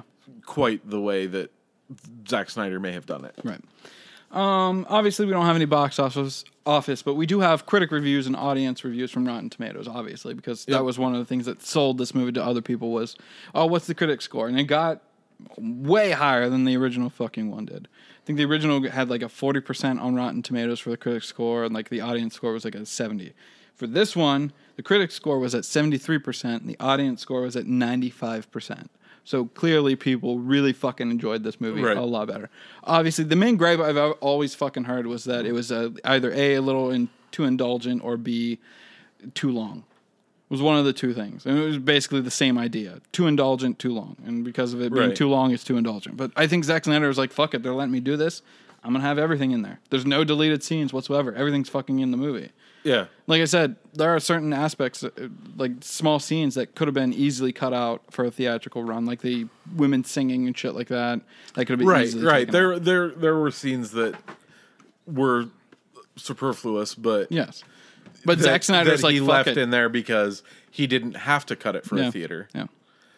And as you've heard, we both really enjoyed this movie. I've cried at this movie multiple times, and I probably, I I've watched it three times now. It's like sixteen fucking hours that I've watched it, or no, twelve hours. Sorry, not sixteen. Um, but I, I probably won't watch it for quite a while. It'll probably hit me the same whenever I watch it in like a year or so.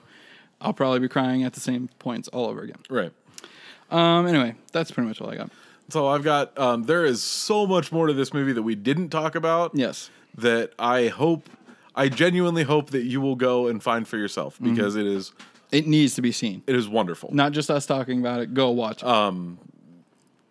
And with that being said, make sure to comment, uh, like, subscribe. Tell us, tell us what you think. Tell us if you think that it's too long or indulgent, or overuses slow mo or any of the other things that we've heard about it. And you can also find us on Twitter and Instagram at Nerdinning. You can also find me at that wanker at both Twitter and Twitter and Instagram as well. And remember, hope is like the sun. If you only believe in it when you can see it, then you'll never make it through the night.